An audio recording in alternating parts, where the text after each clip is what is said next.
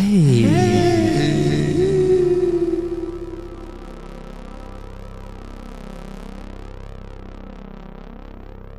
Bakkie Bakkie seizoen 4 is hier en we gaan groter dan ooit. 16 afleveringen gaan we voor je maken in 2021. Woehoehoe.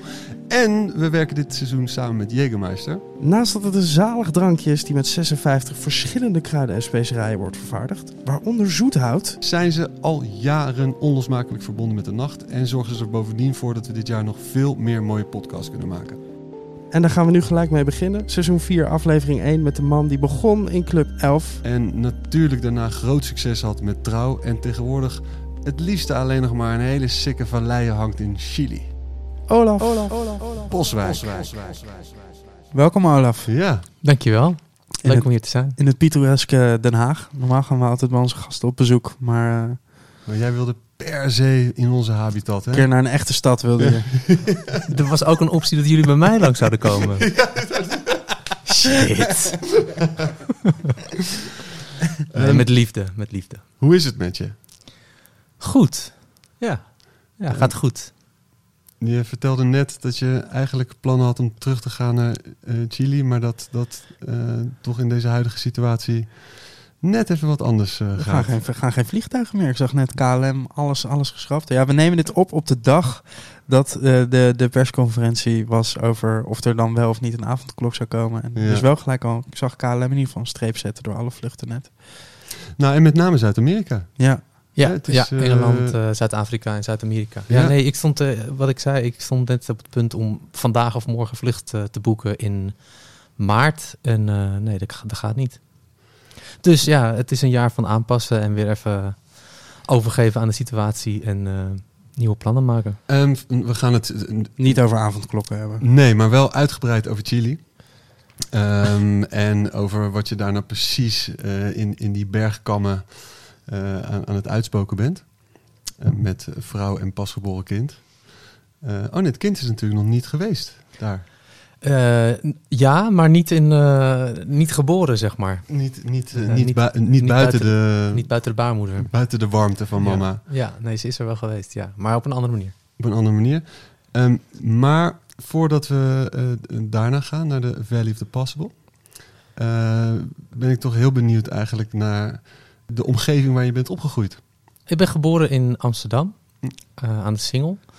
Eh, 1978, als dat er ook nog bij moet. Ja, zeker. Goed jaar. Ehm, van een Engelse moeder, Nederlandse vader. En eh, wij woonden in een, eh, in een prachtig, eh, ja, echt een mooi grachtenpand. Ehm en eh super mooie plek. Eh, ik heb een broer, oudere broer, Brian. Ehm, en daar heb ik de eerste vijf jaar van mijn leven gewoond. Eh, mijn ouders zijn gescheiden, ook toen ik vijf was. En mijn moeder is toen terug naar Engeland gegaan. En nou, eigenlijk vanaf toen is een eh, redelijk onstuimige periode eh, ontstaan waarbij ik ja, tijd in Nederland, tijd in Engeland, in Engeland nog soort van heen en weer tussen mijn ouders ben gegaan, in Nederland heen en weer. Dus ik heb eigenlijk op allerlei plekken gewoond. In een hele korte samenvatting: Amsterdam, Engeland, eh Maarsebroek vlakbij Utrecht, Of all places. eh, daarna Heilo bij Alkmaar en toen weer Amsterdam. Verklaart wel gelijk, want ik, eh, ik, heb, ik, heb, ik weet dat ik toen je die podcast aan het doen was. Ja, eigenlijk was Olafant podcast toen wij nog poep in ons eigen haar smeerden. Vijf jaar geleden. Ja.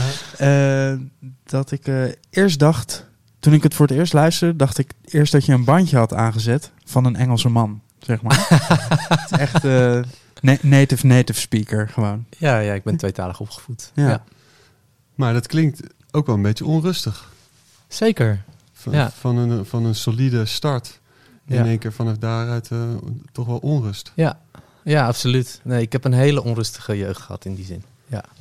En dat grachtenpand is nooit meer teruggekomen. Nee, die, dat moest verkocht worden in, eh in 83. Precies op het moment dat mijn ouders scheiden was ook eh, toen, dat de toenmalige huizenmarkt eh, bubbel ja, crashte. En, eh, Hm. nee, ja, ik fiets er soms langs en dan denk ik, oh, nummer 21, hier ben ik geboren. Een prachtig pand. In de tijd dat een grachtenpand nog, weet ik veel, 250.000 gulden kostte of zo. Bizar. Dat je echt denkt van, Oh, godverdomme, had pad Had het gewoon, ja, op de had het gehouden. Had iets bij iemand, Iemand. gewoon geld geleend of wat dan ook. Ja, ja. Ja. dat is echt, dat is echt een, eh, een totaal andere tijd. Maar nu ga je eh, op en neer reizen tussen Chili en Nederland? Of ga je toch ervoor kiezen om je kind op één plek de rust te geven? Goeie vraag. Nou, wij- het, ons droomscenario is dat we 9 à 10 maanden per jaar in Chili zijn en een paar maanden per jaar in Nederland. Eigenlijk wat we de afgelopen jaren doen. Hm. We zijn gewoon Nederlands, we hebben familie en vrienden hier. Eh, we werken veel met Nederlandse kunstenaars en, en culturele instellingen. Dus er is altijd een reden om, om hier te zijn. En ik vind het ook fijn om in Nederland te zijn. Hmm. Ehm, maar goed, of dat gaat lukken. Ik bedoel, we hadden het net over alle reisbeperkingen. Ik, ja, we weten allemaal niet hoe de wereld er morgen uitziet. Eh, dat is wel de les van, van dit jaar. Dus ehm, ik weet niet hoe dat gaat uitpakken. Ik, ik vind het zelf wel heel mooi dat ik zeg maar in verschillende culturen en talen ben opgegroeid. Al is het verschil tussen Nederland en Engeland natuurlijk een stuk minder groot dan eh, Nederland en Chili. Ehm, en het lijkt me wel heel mooi om, om onze dochter ook eh, meer in de natuur te laten leven. Dat, eh, Mm. dat, en dat is wat wij ook het liefst zouden willen. En ik ga er maar even vanuit dat wij het wat stabieler gaan doen dan, dan mijn ouders. Voor de mensen die niet eh, we- weten wat je in Chili aan het doen bent, kun je dat uitleggen? Ja, zeker. Wij zijn een. ehm Merla, mijn vrouw en ik zijn een project gestart dat heet Valley of the Possible. En dat is eigenlijk eh, in een korte zin samengevat een artist residency. Dat is een plek waar wij eh, tijd en ruimte bieden aan kunstenaars, maar ook aan andere creatieven en aan wetenschappers om voor langere tijd eh, te werken aan hun, aan hun praktijk, om onderzoek te doen, om ehm, ja, even uit hun normale werk of woon- of leefsituatie te stappen. Om daarmee eigenlijk nieuwe inzichten en eh, nieuwe manieren van, van denken en werken te ontdekken. Ehm, en Well If Possible is eigenlijk heel erg gericht op, laat ik zeggen, de grote vraagstukken van deze tijd. Eh, dus eh, wij proberen kunstenaars en creatieven te stimuleren om werken te maken of onderzoek te doen wat reageert op klimaatverandering, biodiversiteitsverlies. Ehm, we zitten eigenlijk op een soort snijvlak tussen ja, kunst, wetenschap, oude inheemse culturen, ehm, filosofie. Ja, eigenlijk heel, heel breed qua interdisciplinair, qua alle- allerlei verschillende disciplines.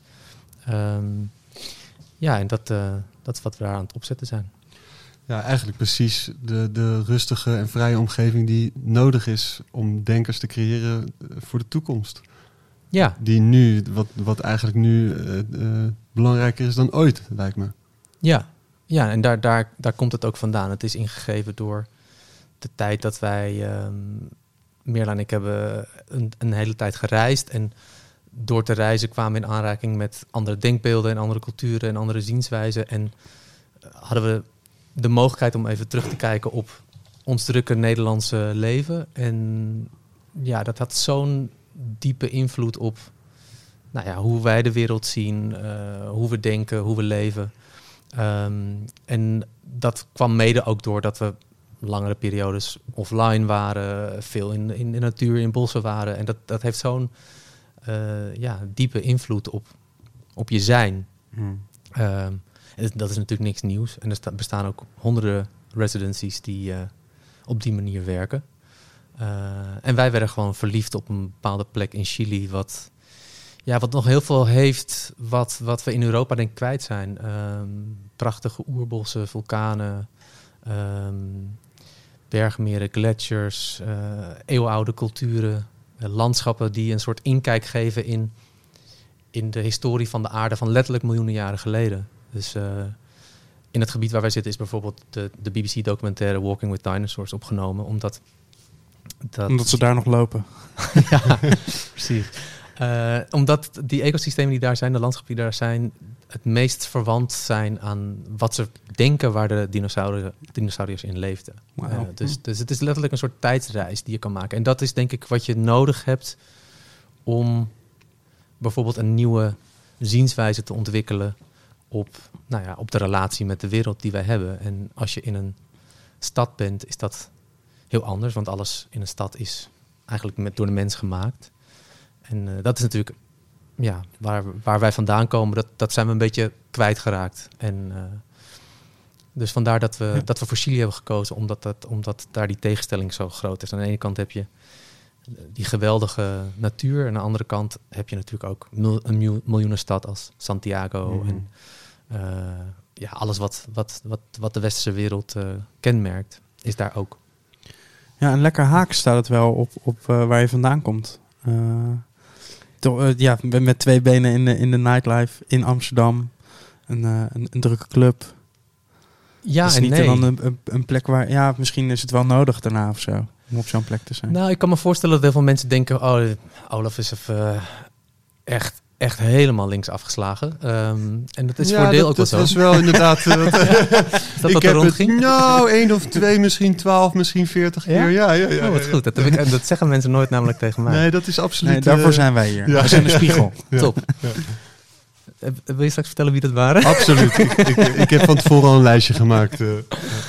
Ehm, maar ik zie ook heel veel gelijkenissen. Eh, want hoe, hoe ik in elf of in trouw stond, of zelfs aan het begin van de school, is mijn, mijn drijfveer altijd geweest om, om soort van de ideale omstandigheden voor kunstenaars en creatieven of muzikanten of DJ's te creëren, waarbij zij ja, kunnen werken, kunnen performen, waarbij een soort synergie en energie ontstaat met het publiek. Ehm, en dat was in die tijd gebaseerd op hoe ik op dat moment mijn leven, de stad zag en wat er op, op dat moment nodig was. Trouw was voor mij een interpretatie van wat ik vond wat er ontbrak in Amsterdam. Op muzikaal gebied, op uitgaan, op, eh, misschien ook wel op kunst en eten. Eh Well It's Possible is niet anders in de zin dat het, mijn wereldbeeld is veranderd. Dus ik geef daar op een andere manier uiting aan. Maar ik probeer nog steeds op mijn manier een podium voor, laat ik zeggen, alternatieve cultuur te creëren. Voor een soort van eh, andere manier van denken, een andere manier van werken. Eh, en het heeft, eh, ja, het heeft natuurlijk niet zoveel te maken met hele harde muziek en eh, knipperende lichten en volle dansvloeren. Ehm, maar ja, op andere, an- op andere vlakken weer wel, denk ik. Maar en een onrustige jeugd en dan een onrustige, eh, of wat toch, wat Justin net ook al zei, op het eerste oog voelt de nacht onrustig, maar misschien toch je uiteindelijke zoektocht naar de rust eh, in combinatie met het faciliteren voor beeldende kunst. Dat dat, Ja, zeker. Zeker. Ik heb, eh, ik heb ook het idee dat er, dat er in de nacht heel veel eh, like-minded spirits eh, rondlopen. Die, eh, die, nou ja, goed. Er zijn ontzettend veel mensen in de maatschappij die uit gebroken gezinnen komen. Eh, maar ik heb het idee dat de nacht die ook wel een beetje aantrekt. Als ik zo om me heen keek. Wie er toen de tijd, eh, nou ja, of ze nou DJ's of vrienden of wie dan ook waren. Dat zijn veel van, eh, van dezelfde mensen die op zoek zijn naar een veilige plek en een thuis. En het is eigenlijk ook iets wat ik, wat ik heel laat in mijn leven, eigenlijk pas een paar jaar geleden, door allerlei therapie en zo, soort van tot een dieper inzicht ben gekomen. Dat dat eigenlijk ook mijn soort van motivatie was met trouw. Ik wilde een soort veilige plek creëren. een soort familie. Ja, Ja. ja eigenlijk Ja. wel. Ik wilde een soort, en dat is ook hoe, hoe ik die tijd herinner. Ik kan pas ontspannen als iedereen zeg maar, het goed heeft. Mhm. Dus als alles klopt, die momenten zijn natuurlijk heel spaarzaam, want het gaat ook heel vaak mis. Eh, ja. eh, dan klopt het. En dan, dan is het veilig en dan is het goed, zeg maar. Dus ik, dat wanneer- was eigenlijk mijn diep, diepere drive altijd. Wanneer klopte dan alles op een avond in trouw? Hoe zag dat dan uit? Ja, weet je, dat is zo.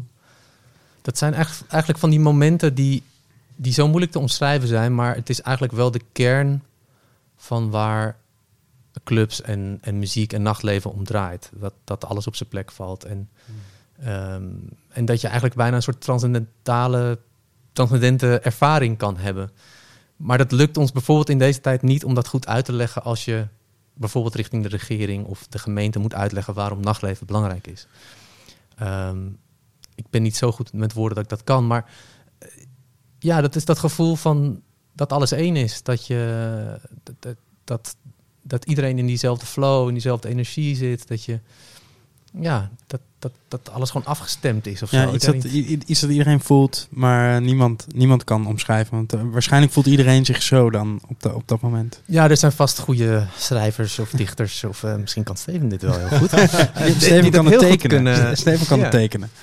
Nee, nee, wat je, in ieder geval wat ik merk is dat, eh, dat bij het aangeven van hoe, lang, hoe belangrijk het nachtleven voor de stad of voor jongeren of voor een ontwikkeling of kunstenaars, et cetera, is, is het onwijs moeilijk om het uit te leggen als je, als je er niet onderdeel van bent geweest. Ja. Als, het- als je vanuit, eh, eh, vanuit een traditioneel horeca-perspectief denkt aan restaurant, café, is echt een totaal ander, andere beleving dan eh, een nachtclub waarin beeldende kunst, visuals, muziek, aankleding, het publiek zelf Ja. zich echt vereenzelvigen met, met plek en, en muziek. En, ehm, en ja, dan kan je wel aangeven dat, er, dat het heel tof is dat een, een zangeres voor het eerst zingt of een DJ voor het eerst draait. Maar als, als je die, die, die transcendentale ervaring waar je het over hebt, Ja. als je dat echt nog nooit hebt gehad, dan, ja, dan schieten woorden altijd tekort. Ja. Want- Nee, en het zijn, echt, het zijn echt diepe ervaringen die, denk ik, eh, iedereen die dat mee heeft gemaakt, en dat is, nou ja, wij hebben dat allemaal, Ja, die, eh, die je echt meeneemt in, je, in, in de rest van je leven. Die echt bepalend zijn voor, denk ik, voor, voor, voor wie je bent en hoe je, hoe je denkt. Ja, absoluut. En wat je net ook zei over zeg, niet de perfecte, maar wel soort die, die spaarzame momenten waarbij er iets, ehm, iets vloeit. Dat, voor mij in ieder geval zit het vaak in een detail. Het kan zijn dat, dat iemand achterover leunt en bijna met zijn elleboog twee volle glazen omstoot, maar dat iemand dat ziet, die Ja. glazen wegzet en dat je dat, je dat, observe, dat je zo'n moment eh, observeert. En dat zie je in slow motion, terwijl het niet slow motion is. Precies. Of dat. dat ehm, ja, ik weet niet. Een, een ontmoeting tussen twee mensen op de een of andere manier. Of er wordt vaak gesproken over geweld in het nachtleven. En, en ik moet zeggen dat de plekken waar ik kom en waar ik me mee identificeer, waar dat juist helemaal niet is. Waar het er juist heel erg aan ontbreekt. ja, denkt, bijna, Het, het is zo gezellig. kom op, jongens. Geen moet- één klein Ja, kopstootje ja, ja, moet er vanaf kunnen. Dat hek staat los, jongens. Pak het op. Weet je? Nee, maar juist dat mensen tegen elkaar aanbotsen en vervolgens in gesprek raken in de plaats van eh, geïrriteerd zijn. Of, of dat, ja, ik weet niet. Dat, dat zijn juist die kleine momenten die, eh, die die nacht bijzonder maken. Ja, of komen En- wij gewoon op goede plekken alleen maar dan eigenlijk. Nou ja, eh, een, een plek waar mensen komen om. Er wordt genoeg gevochten in het nachtleven. Alleen niet op plekken waar wij ons begeven misschien. Of minder. Ja, dat is, dat, dat, is, dat is natuurlijk lastig te duiden. Maar ik denk dat de kern is, eh, als je uitgaat op een plek waar je, waar je mee vereenzelvigt, dus waar je het gevoel Ja. hebt, ik ben onderdeel van deze plek, dan zul je eerder een conflict sussen dan, daar, dan, dan olie op het vuur gooien, omdat je die plek wil beschermen. Eh, je, voelt- je voelt je mede-eigenaar, mede-verantwoordelijk.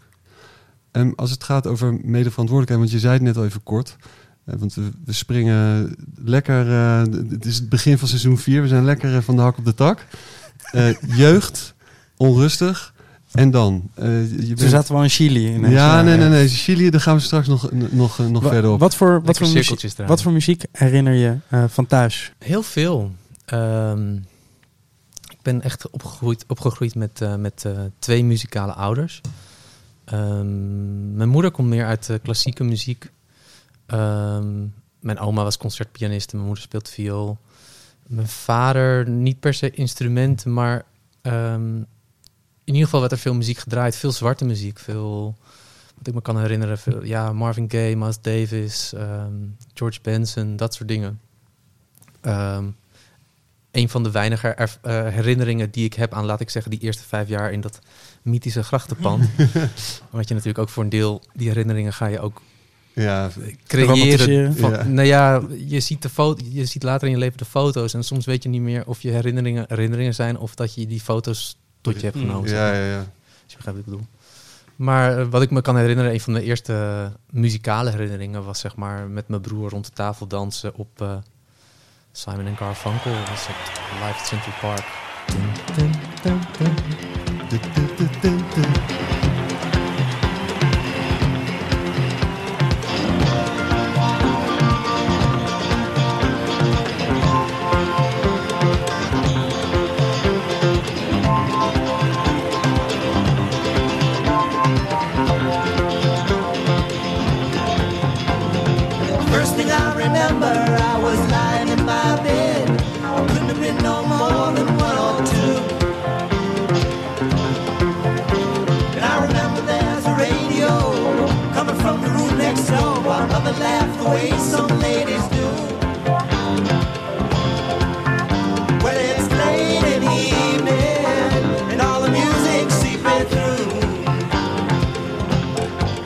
Ja, dus veel, ja, veel muziek. Ehm, En was, werd, werd het op vol volume gedraaid?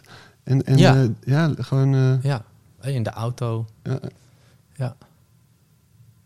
En later, ehm, later in mijn, ja, ik denk meer in mijn tienerjaren, toen, eh, kwam meer radio en, en de invloed van mijn oudere broer, die natuurlijk, eh, die was twee, drie jaar ouder.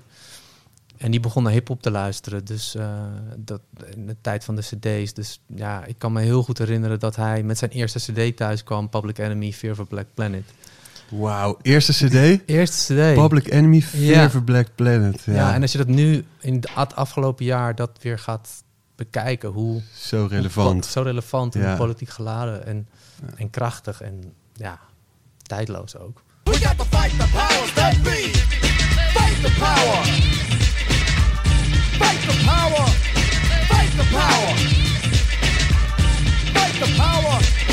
Fight the power. Fight the power. Fight the power.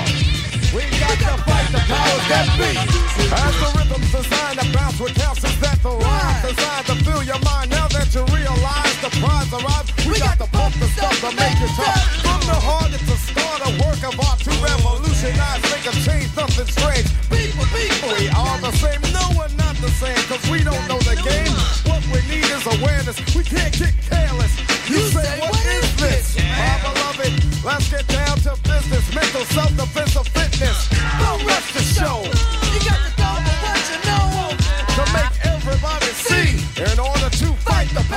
Best wel heftig om naar te luisteren als ik, weet ik veel, 11, 12 was of zo, ik weet het niet. Ja, want je wist ook echt goed waar het over ging. Omdat je, omdat je in, die, in die twee talen werd opgevoed. Of, Nou ja, misschien snap ik het nu beter, maar Hmm. ja, ik, ik begreep wel, denk ik, de essentie. Ja, Meer dan een normale elfjarige. ja denk het wel, ja, ja, ja, zeker. Ja, op dit soort momenten, weet je, als je dit soort dingen hoort, ik ben een enig kind, dan bouw ik ervan. Maar Ik gun iedereen Mm. een oudere broer, die, waar, waar ze dingen van eh, kunnen leren. Je hoort het best wel vaak. Ja, het kwam eigenlijk door mijn broer. Mijn broer kwam Ja. ermee thuis. Ja, geldt niet voor iedereen hoor. Van mijn zus heb ik eh, Weinig. alleen maar tips over hoe je moest oppassen. Ja, als je nu weer zo die eh, over Public Enemy hebt, dan eigenlijk in die periode eh, was er zo'n gigantische eh, evolutie en eigenlijk ook zo'n cry for help, weet je. En, en ook zo'n van jongens, dit is aan de hand. En in de plaats van daarop te acteren, zijn ze die, die platen gaan verbranden. Ja. En daardoor die, die verkoop alleen maar gaan stuwen. En Ja. eh, in de plaats van dat er... Het is eigenlijk zo treurig dat er niet op een andere manier mee om is gegaan. Zo van, laten we hier eh, aandacht aan besteden en kijken hoe we, hoe, we, hoe we deze muziekstroming... of in ieder geval die, die creatieve uiting van die kids die niet bij machten zijn om, eh, om te participeren... ja, om, om die een, verder te helpen of een stem te geven. Nee, nee, echt een totale gemiste kans. Ja, Maar wel een super, super bijzondere en rijke periode. In ieder geval in mijn herinnering qua, qua hip-hop. Zo in die. wat Was dat begin mid jaren negentig? Public Enemy was de eerste CD. Wa- Wat was dan de eerste CD die je zelf kocht? Of plaat? Volgens mij was het een, eh, een cassette van eh, Run DMC. In Londen. Toen ik op vakantie was met mijn moeder. Klinkt ook alweer lekker wat je nu zegt. Zo Londen, Amsterdam. Onrustig, maar ook, ook wel... Ja, maar ja, wel sick. Londen is een ongelooflijk grote invloed geweest. eh, muzikaal en cultureel voor mij. Op welke manier? Ehm, ja, het is natuurlijk een gigantische stad met misschien wel de rijkste muziektraditie ter wereld, zeg maar. Echt het epicentrum van, van de muziekindustrie. Eh, hele sterke radiocultuur. Dus ehm, als ik even dan ja, in die tijd denk van dat ik 12, 13, 14 was, toen woonde ik bij mijn vader in Nederland, maar mijn moeder woonde in Londen. Dus wij gingen alle schoolvakanties gingen wij naar Londen toe. En in Londen had je in die tijd had je Kiss FM, Ja, een legendarische radiozender, waar ja, al die DJ's, weet ik veel, eh, Paul Trouble Anderson, Norman Jay, Colin Dale. En dat was eigenlijk ehm, letterlijk de essentie van, van zwarte muziek in de zin dat het, het was en R&B, en house, en disco, en techno, maar ja, echt die stedelijke sound. En ik was niet oud genoeg om naar die DJ's te kunnen gaan luisteren in de clubs waar ze draaiden. Maar ik hoorde wel die radiozender en dan de, de advertenties voor die clubs en, en, en een soort van die line-ups voorbij komen. En soms werden dan s'avonds laat natuurlijk sets uitgezonden. Dus dat, dat fascineerde me wel mateloos. En dan, Radio was daar belangrijk in. En dan s'avonds laat met koptelefoon op toch die, die, ook al die DJ-sets luisteren. Ja, dat kwam denk ik pas later met ehm, in Nederland met For Those Who Like the Groove. En eh, ja, op een of andere manier had het wel een soort van aantrekkingskracht. Ja, Voor de, voor de luisteraars die niet precies weten waar dit over gaat. eh, Patta selecteert iedere maand een documentaire. En volgens mij twee maanden geleden een documentaire over Kiss FM. oh, over, echt? oh ja, het is echt te gekke, te gekke Oh, documentaire. moet ik zien. Eh, meerdere radiostations en die gasten waren gewoon. eh, op een gegeven moment was de, de, de, echt de overheid hadden opsporingsbeambten die door de straten reden met receivers. En die gasten renden over daken met, met antennes en er werden dingen in beslag genomen. En uiteindelijk Ja. zijn ze toch, eh, heeft een van die stations is eh, legit geworden. Maar ga die documentaire Ja. kijken. Ik zal, ik zal hem eh, aan je We doorsturen. zullen hem in de, show notes Ja, eh. Oh zetten. ja, dat is een goeie. Ja, het is echt. eh, Link in show notes. Nee, dat is, dat is, eh, dat is echt te gek. En we kunnen eigenlijk nu niks meer bij voorstellen. Justin vertelde net over dat zijn zoontje een cd op de, Of de platenspeler wilde zeggen, leggen. Maar we kunnen ook toch, toch dat die, die kracht van eh, onafhankelijke radio nu eigenlijk bijna niet meer voorstellen. Nee. Eh, En verder had je gewoon niks. Nee, maar het, het, is je had daar, geen andere media. het het is daar nog steeds gewoon... eh, dat, dat media-aanbod, of de radio-aanbod is nog steeds gigantisch daar. En als je ziet dat, dat muziek waar wij van houden... daar gewoon prominente plekken krijgt. Op, Maar op hoe- grote zenders. Maar dit, dit vind ik nou ook echt een... Hoe kan het nou dat er zoveel zenders zijn in Nederland en... Ik bedoel, je hebt Sub- Sublime, oké, oké, weet je, maar... ja, dat- Armin van Buren met een danceprogramma. En Nee, heb maar je wat nu... is het voor rotzooi op die... Ja, je hebt nu wel, Ja. en dat is wel, dat is wel een goeie. Je hebt, je hebt die jongen op, op Slam FM, eh Gijs. Die is nu genomineerd voor een, eh, voor een radioring. Oh ja? Ja, dat is wel iemand die dan wel, wel gewoon eh elektronische muziek pusht. Op zaterdagavond al vijf, zes Oké. jaar. Oké, dat, is, dat is te gek en eh, hulde, maar tegelijkertijd... Is we- veel te we- weinig. We hebben het hier over stations die je eigenlijk gewoon altijd aan kan zetten. Ja. Ja. En of het nou inderdaad R&B is of een ding, maar in ieder geval dat er muziek wordt gedraaid door al die DJ's vanuit datgene wat ze echt zelf willen Ja. horen. Ja. In de plaats van, ja, we moeten even uit deze playlist Mm. kiezen. Ja, het, het heeft wel bestaan, maar het is gewoon... eh, ja, het radiolandschap in Nederland is gewoon al zo lang zo commercieel geworden. Ja. En, eh, Zonde. Je hebt zelf ook radio gemaakt, toch? Waar, Ja. waren dat jouw jouw eerste stapjes in de, Ja. richting de nightlife? ja. ja, ik liep... eh, ik werkte bij een strandtent in Bergen aan Zee en daar was een, een radiozender die... Die strandtent die deed feesten met in de tijd eh, Casey de Funkaholic. eh nou, Shout-out naar Kees. De legend. ja, maar en echt ook legend. Ber- Bergen aan Zee. Bergen aan Zee. Is Ja, de zuidkant van eh Toch wel. Southside. een gek, gek epicentrum is dat toch Ja, ook, ja. Bergen aan Zee. Ja, Ja. ja. heel bijzonder. Ehm, en daar, daar, die feesten werden soms uitgezonden door een, eh, een radiozender, ehm, een kabelzender in die tijd, die heette New Dance Radio. En eh, ik had na mijn middelbare school was ik niet echt gaan studeren. Eh, kon, kon niet kiezen, ik wilde me niet toeleggen. Ehm, maar ik wilde heel graag in de muziekindustrie werken. En toen ben ik School for Audio Engineering gaan doen. Dus ik heb een beetje een soort anderhalf jaar opleiding gehad voor ja, dit soort dingen. Eh, Olaf maakt een soort... eh, ja, een soort Denigrerende beweging naar mijn... wiebelende- eh, Nou, hij, hij deed alsof hij, alsof hij veders op en neer deed, maar ja, op een hele nonchalante eh, vinger, vingermanier. Ja, oké, sorry. kut. Ja, ja. Ehm, en dat was mijn ingang. Dat ik dacht, oh, misschien kan ik als een soort van technicus, manager van alles bij de radio werken. En dan kan ik op die manier, op een of andere manier, een soort van mezelf in de muziekindustrie wiebelen. Want ik had niet genoeg talent om, laat ik zeggen, een instrument te bespelen of muziek te maken. Heb je het wel geprobeerd? Ja, ik heb lang Wat? piano en drums. En, eh, ja. Maar ik, ja, ik kon me niet... Ik weet niet, ik had niet genoeg discipline of zo. Iedere, iedere week als ik les had, dan eh, had, had de leraar weer zoiets van... Heb je wel geoefend, Olaf? Ja, maar je was met één been in, de- in de Londense eh, ja, dat is underground. wel gek, en, want eh, jij komt dus wel op mij heel gedisciplineerd over. ja, Op de een of andere manier. ja. Alsof je net eh, 17 uur hebt zitten mediteren. nee, dit zijn de gebroken nachten als jonge vader. dit is gewoon pure vermoeidheid. Eh, Nee, maar ehm, ja, dus zo ben ik eigenlijk, eh, heb ik gevraagd aan, eh, aan die strandtent-eigenaar van, ja, kan je me in contact brengen met, met New Radio en misschien kan ik stage lopen of zo. En toen mocht ik op gesprek en eh, ik werd gelijk eh, na een half uur aangenomen door, door de toenmalige eigenaar, Sudesh Moerli, legendarisch figuur. Die, eh, die nam mij aan. En toen eigenlijk in de eerste paar dagen dat ik daar werkte, kwam ik er eigenlijk achter dat het station soort van op sterven na dood was. Weet je, grote schulden. En... Maar een waanzinnige station in de zin dat daar dus, weet ik veel, Marcello, ehm, Dimitri, Michel de Heij, ehm Casey de Vancoholic. Zeg maar eigenlijk die hele generatie die deed daar radio. Die, ma- die, die hadden daar hun eigen programma. Hmm. En het was dus de enige 24 uurs. Ik haat altijd het woord dance, maar zo noemen we dat nou helemaal hier. Eh dance zender. Waar, waarom haat je dat?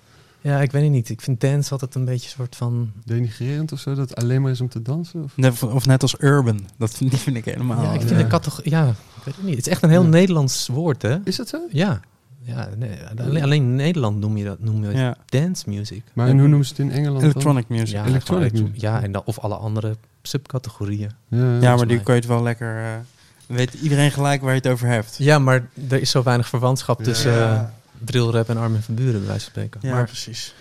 anyway, ja, dat was mijn eh, radio, was, eh, was mijn ingang. En, en, maar is dat toen uiteindelijk overgenomen door IDT? Ja. En toen eh, Slam FM geworden? Dat werd Slam FM en toen werd het, als ik me goed herinner, RDT Radio. En Mm. toen werd het weer Slam FM en toen hebben ze het verkocht. Ja. Ja. En daar maakte je eh Welcome to the Future.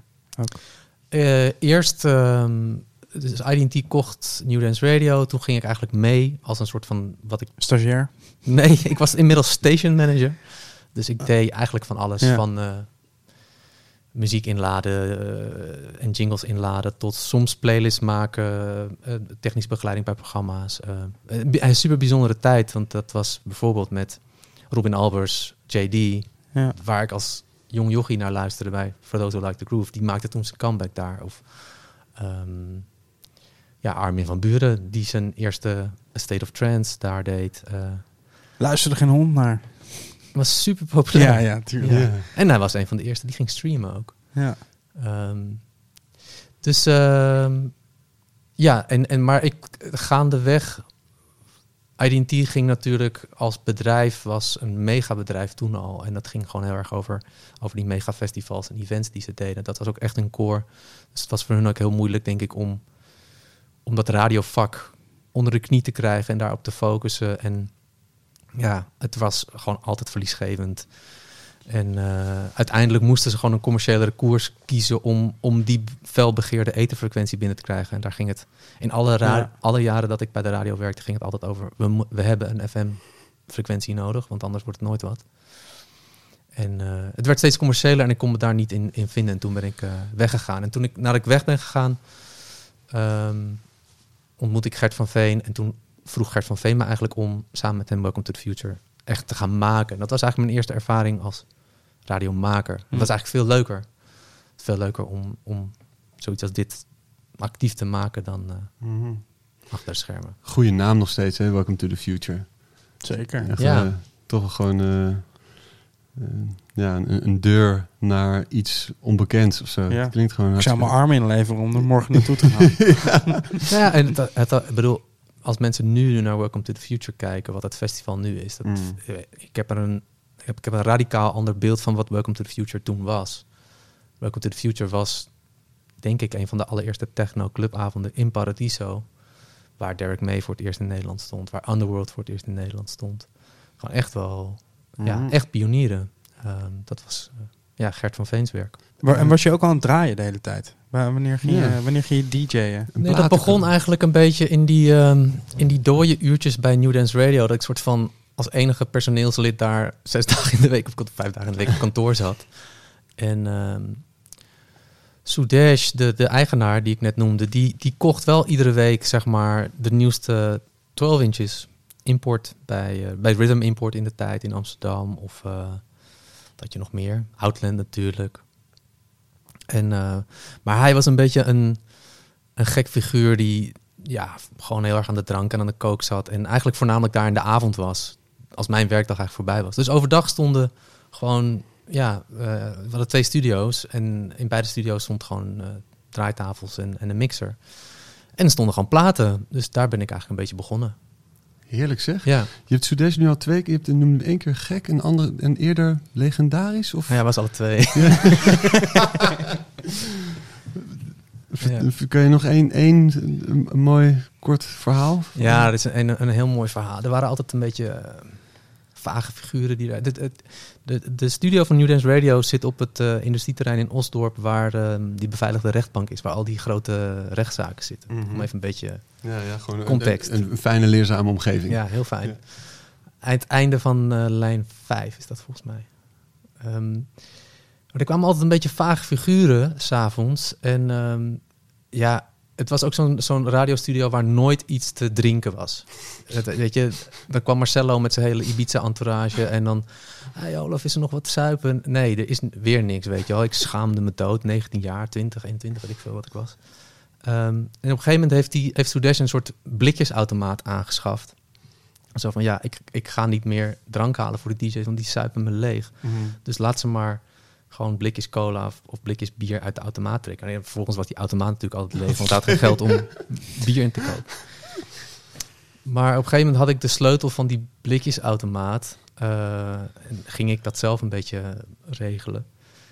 En toen heb ik een keer, toen wilde ik die, dat, die automaat eh, bijvullen. En toen vond ik gewoon een pistool onder die automaat. In de blikjesautomaat. Ja. Omdat het handiger is als hij gekoeld is? ja, ik weet het niet. Oké. Ja, ja. Leerzaam. Leerzaam. Ja, Ja. je hebt er niks van gezegd. Nee, dat durfde ik niet. Nee. Wauw. Wat is er nu met hem gebeurd? Weet je dat? Wat is hij aan het doen? Ja, goede vraag. Ik, ik, eh, misschien dat ik hem Hij runt de kinder, of tien jaar geleden... Nee, een schoenenzaak volgens mij. Hij was altijd heel erg into fashion ook. Ah. Ja. Maar ik denk als je, als je zeg maar de DJ's van de eerste generatie vraagt, die kennen allemaal, die kennen Sudesh al. Hij was echt ook wel een, een visionair, denk ik. Ik bedoel, dat, dat hij de eerste in Nederland was die, denk ik, die zender eh, gestart is. Dat is, dat is al eh, heel wat. Ehm, maar ja, het is ook een soort van in de vergetelheid geraakt. Heel veel mensen kennen deze, Ja. kennen deze historie niet. Ja, ook wel weer terug dat het dan uiteindelijk niet blijkt te werken. Weet je, waar we, dat we zitten te haten op dat het er niet is. Maar ja, er- er zijn wel mensen die het hebben geprobeerd. En Ja. flink geprobeerd. En het, er is hier dus blijkbaar Ja. geen markt voor. Ja, of het is niet. eh, of, het, ja, of er zit geen verdienmodel in, ik weet het niet. Ja, dat, dat, dat blijft volgens mij hartstikke lastig. Met de, de kleine onafhankelijke plekken die een specifieke, eh, specifiek Ja, geluid... aan de andere kant eh, hebben we allemaal eh, gesubsidieerde omroepen. Mm. waar je prima juist Ja, eh, winst, of winst, hoe noem je dat, verliesgevende muziek zou kunnen draaien. ja, ja, ja. Want daar is het voor bedoeld. Ja, Dat, is, dat is inderdaad hè, dat is eigenlijk heel krom. Ja. Dat, dat, dat, ze dan... Ja, maar dat is toch de hele tijd het euvel. Waarom draaien ze op, op eh, 3FM dezelfde hit die ze bij Q-Music draaien? Precies, Daar ja. is 3FM er toch helemaal niet voor. en Nee, dat was is- 10, 20 jaar geleden ook eigenlijk ook al zo. Ja. Mm, mm. ja, maar toen hadden ze wel nog meer. Eh, toen had je Kees de Koning die daar een hip-hop Ja. show maakte. En ja, File 65. Ja. Oh, man, En ja, dat was hem. Dat dan- was hem, hè? Ja, was je ook trouwe, trouwe Ja, luisteraar? MC Sanang. Ja, ja. Ja. te gek. Ja, Toetal, toetal, Toetal. Ja, DJ ja No- zeker. En, en ook wat, ja, de diversiteit in muziek die daarin, ik bedoel, volgens mij was het in die tijd ook nog wel gewoon dan om, om hip-hop en house in één show te draaien. Dat gebeurde toen. Dat heb ik, ja. Wel, bij welke show was dat dan? Bij File 65? Werd toch niet, hij was gewoon Nou. echt wel hip-hop eh, mainly. Ja, maar ook wel, nou ja, misschien waren die genres misschien minder, of ik heb een slecht geheugen. Ik weet, ik weet niet. Ik heb één keer, eh, eh, één keer ooit op de radio iets gewonnen. Dat was bij File 65. Vet. En eh, was, ik weet niet meer wat de vraag was, maar eh, Je degene, wist in ieder geval het antwoord. degene die opnam, die geloofde zo niet dat ik van Lummel heette. Dat, dat ik in de uitzending... eh, en toen kreeg ik, eh, en toen won ik twee kaartjes voor in de Roxy een eh, concert. Wauw, dat was echt ja, een, een, een, een, een kroon. Een, eh, Ben je bent geweest? Ja, ja, ja, zeker. was zo sick. Weet je Ja. nog wat het was? Wat voor concert het was? Ehm, ja. ehm, God, ik ben, ik ben slecht met namen. Ik ben die namen even kwijt. Maar ik wist, ik wist het toen wel, want ik wist die vraag. ja, was echt... eh, Ja, diepe indruk op je gemaakt. ja, man, zeker. Wel een Roxy geweest. Ja, wel de Roxy Ja. geweest. Ja. Dus eh, ik weet nog goed dat op, in, op een gegeven moment het was kleine lichtlijnen eh, in de muren. En dat die in één keer aan en uit gingen op de beat. Was, vond, was echt eh mindblowing eh, ervaring. Ja. Gewoon, wauw, alles doet mee. Ja. Zelfs de muren doen mee met de muziek. Ja, dat is echt heel sick. Eigenlijk was, eh, wa- was Elf dan weer een beetje de eerste club na, eh, in, die, in die lijn van clubs lag, toch in Amsterdam? Ja, dat wordt wel vaak gezegd, ja. Nou, je had, je had de Matzo natuurlijk nog wel. Mm. Maar de Mm. Matzo was een beetje... ehm, Dat is een plek waar ik ook nog in het begin wat feest heb georganiseerd. Maar toen was het al onder andere eigenaren dan de legendarische Matzo. En toen Mm. was het dan een beetje wat meer gelikt geworden. Ehm, maar ik vind, dat, ik vind dat de Matzo eigenlijk vaak vergeten wordt in die historie. Terwijl die echt Mm. wel heel, heel invloedrijk en, eh, en bepalend is geweest ook. En welke, welke party deed jij daar? Organiseerde je zelf daar? Ehm, ik deed een beetje. Ik zat in een soort van. Een soort gekke.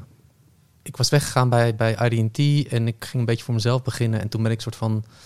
Ja, promotie gaan doen voor Engelse en Amerikaanse muzieklabels. Dus er waren in die tijd een beetje van die. Even, hoe, hoe, hoe kom je in één keer bij Amerikaanse en Engelse labels? Eh, goeie vraag. Ik denk dat ik ze via mijn radio contacten of zo. Ja. En die belde je gewoon op en je zei, ik ga jullie, ik ga jullie vertegenwoordigen. Nou, het is echt een hele goede vraag hoe dat ging. Want je, Eh, want je noemt het namelijk alsof het heel vanzelfsprekend is. De- Ze van, ja, dit is heel logisch. Dit, eh. Nee, ja, volgens mij ging ik die gewoon eh, meer benaderen van... hey, kan ik niet een... eh, ik vind deze of deze plaat of deze artiest tof... kunnen we niet een, eh, iets organiseren? Ja. En, niet, Dus dat eh, Naked Music in de tijd was een beetje ook de tijd van het candy en zo. Allemaal van die hele gelikte, soepele handtashouse. Ehm, Handtasjeshuis, die heb ik lang niet gehoord. Oh. Ja, tijd voor een reintroductie. We hadden in de laatste, laatste aflevering van afgelopen seizoen Pannenkoekenhuis weer terug. En nu Ja, hebben we handtasjeshuis. Dan moet iedere keer een, eh, weer eentje even terugkomen. Handtasjeshuis, die tasjes in het midden van een cirkel en dan eromheen. Ja, Ja, dat was de Oh. marathon een ding. Ja, Tasje dus- op de vloer en dansen maar. Ik kan me nog Ja. promo's herinneren daarvan. ja. Maar, ja eh, toen, toen ging ik eh, daar iets doen. En, ehm, maar als een beetje een tegenbeweging, want je noemt het candy, zo van die, je had het gelikte, maar je wilde duidelijk een ander geluid laten nee, nee, horen. nee. Ik was wel. Ik zat ook wel bij die, die Oh, gelikte labels. ja, nee, maar dat we dat even waren, hebben. dat waren in mijn ogen wel toen wat meer de kwaliteitsgelikte labels. Maar over wat voor, wat, voor, eh, wat voor artiesten hebben we het dan? Ehm, wie je nu nog zou kunnen kennen: eh, Jimster, Trent de Muller. Oh, ja. Ehm, ja. Ja. Naked Music uit San Francisco, als dat jullie het zegt. ja, Dat waren ook van die compilaties-CD's. niet met te googelen. niet te googelen. Die hele soort van slikke re- retro. Nee, niet te googlen. Het is zo- het niet even. Ehm, ja, gewoon een hele soort van mooi geproduceerde, zwoele eh, Californian Deep House. Mm, ik Van die, komt van die eh, beetje eh koffietenten. Ja, nu weet ik weer wat ik wou zeggen. Want jij zei, zeg maar, eigenlijk voordat ik in 11 kwam, zat je in. Dat was zeg maar in die periode tussen 2000 en 2005. Dat was heel erg die periode van aan de ene kant mega, ja, ehm trance festivals en, en, en, en IDT en Dance Valley. En aan de andere kant had je die hele lounge hype. Ja. Dus de NL ja, en, ja, en ja, ja, ja, alles was wit leer en VIP's. En dus Fingerfood. ja, maar het gekke is dat ik heb eigenlijk best wel vanaf het begin dat ik house begon te luisteren, weet ik veel, was ik eigenlijk altijd wel into soort van de klassieke, laat ik zeggen, wat langzamere, diepere Chicago, New York dingen. En die sound toen had daar wel veel verwantschap mee. En eh, ik werd toen altijd, als ik zelf draaide, werd ik altijd in de chill-out geboekt, want ik was gewoon dan natuurlijk veel te langzaam en veel te diep, zeg maar. Ja, ga jij maar in de chill-out draaien. ja, bij Inner City of zo. In de, Oh, in- ja, in de VIP. Of in de, ja. Dan ging iedereen soort van op ging ik wel heen in de city voor. nep witte leren banken liggen. Sky. Terwijl ik 120 bpm house draaide. Noem eens even een plaat die je dan aan. Ja, ja, wat is, eh, wat is De Olaf Classic in de, in de VIP eh, Inner City.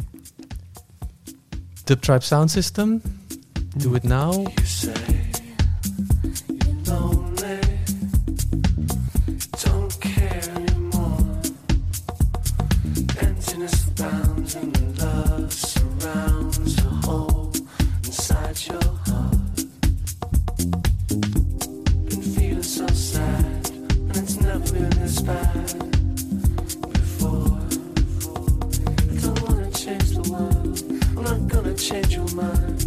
I'd only say that if you stay, love is what you find. But you.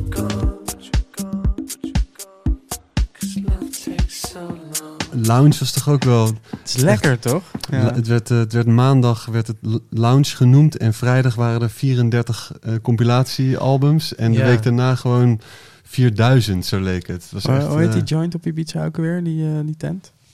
Café Del Mar. Café Del Café Mar. Del Mar. Ja, maar dat is natuurlijk Goeie eigenlijk het... eh, serie was dat wel ook hoor. Ja, ik bedoel, Mm. de lounge heeft nu een soort van slechte bijklank en, en Ik terecht vond ook het vet hoor toen. Mhm. Maar er was, ja, ik denk die Café de Mars serie en, en José Padilla en, en die DJ's en ehm, Is die, was die laatste over, die is laatst Laatst eh, overleden, overleden? ja. Ja. dat waren echt wel eh, de essentie van ja, heel breed kunnen draaien in verschillende genres, maar wel ja, op een soort van Ja. Balearic downtempo. Maar in eh, die lounge dingen waren op zich muzikaal best wel, best wel tof, vond ik ook. Ja, je had toch ook op de laatste dekmantel eh Mixmaster Morris hadden ze Ja. geboekt. King of Lounge. Ja, Sick. Ja, en ook best wel tof. Best wel eh, Arabische soort invloeden. Het was wel eigenlijk wel een ja. best wel Nee, rijke... Kruder en Dorfmeister Kruder was en natuurlijk de-. De, de, de blueprint. Als je dat nu opzet, het is nog steeds gewoon supergoed. Ja. Maar dat, ja, dat zou je bijna geen lounge mogen laten. Die, die, die dubbel CD met het, met het bloemenveld eh, aan de binnenkant. En ze, die- ze hadden ook eh, tien aliasen op een gegeven moment. Hè? Ja, Hot chocolate, weet ik het. eh, de hot chocolate. I don't know. Best, Hot Chocolate is het volgens mij gewoon een band. gewoon gewoon, gewoon eh, warm chocolademelk. Nee, nee, nee. chocolate Elvis. Ah, nu val ik weer schromelijk door de mand. Oké, back to you, Olaf. Je was een beetje lounge aan het Ja. draaien in de, in de VIP's van eh, Inner City. ja, volgens mij, jij vroeg iets over eh, de overgang, denk ik, naar, Ja, naar elf ja, ja. toe. En eh, er was een beetje zo'n vacuüm in de stad op dat moment. Er was een soort van... eh, er waren gewoon eigenlijk geen, geen echt toffe clubs die, laat ik zeggen, gewoon, gewoon goede house deden of zo. Ja, dat was er bijna niet. Je had een beetje Club Risk.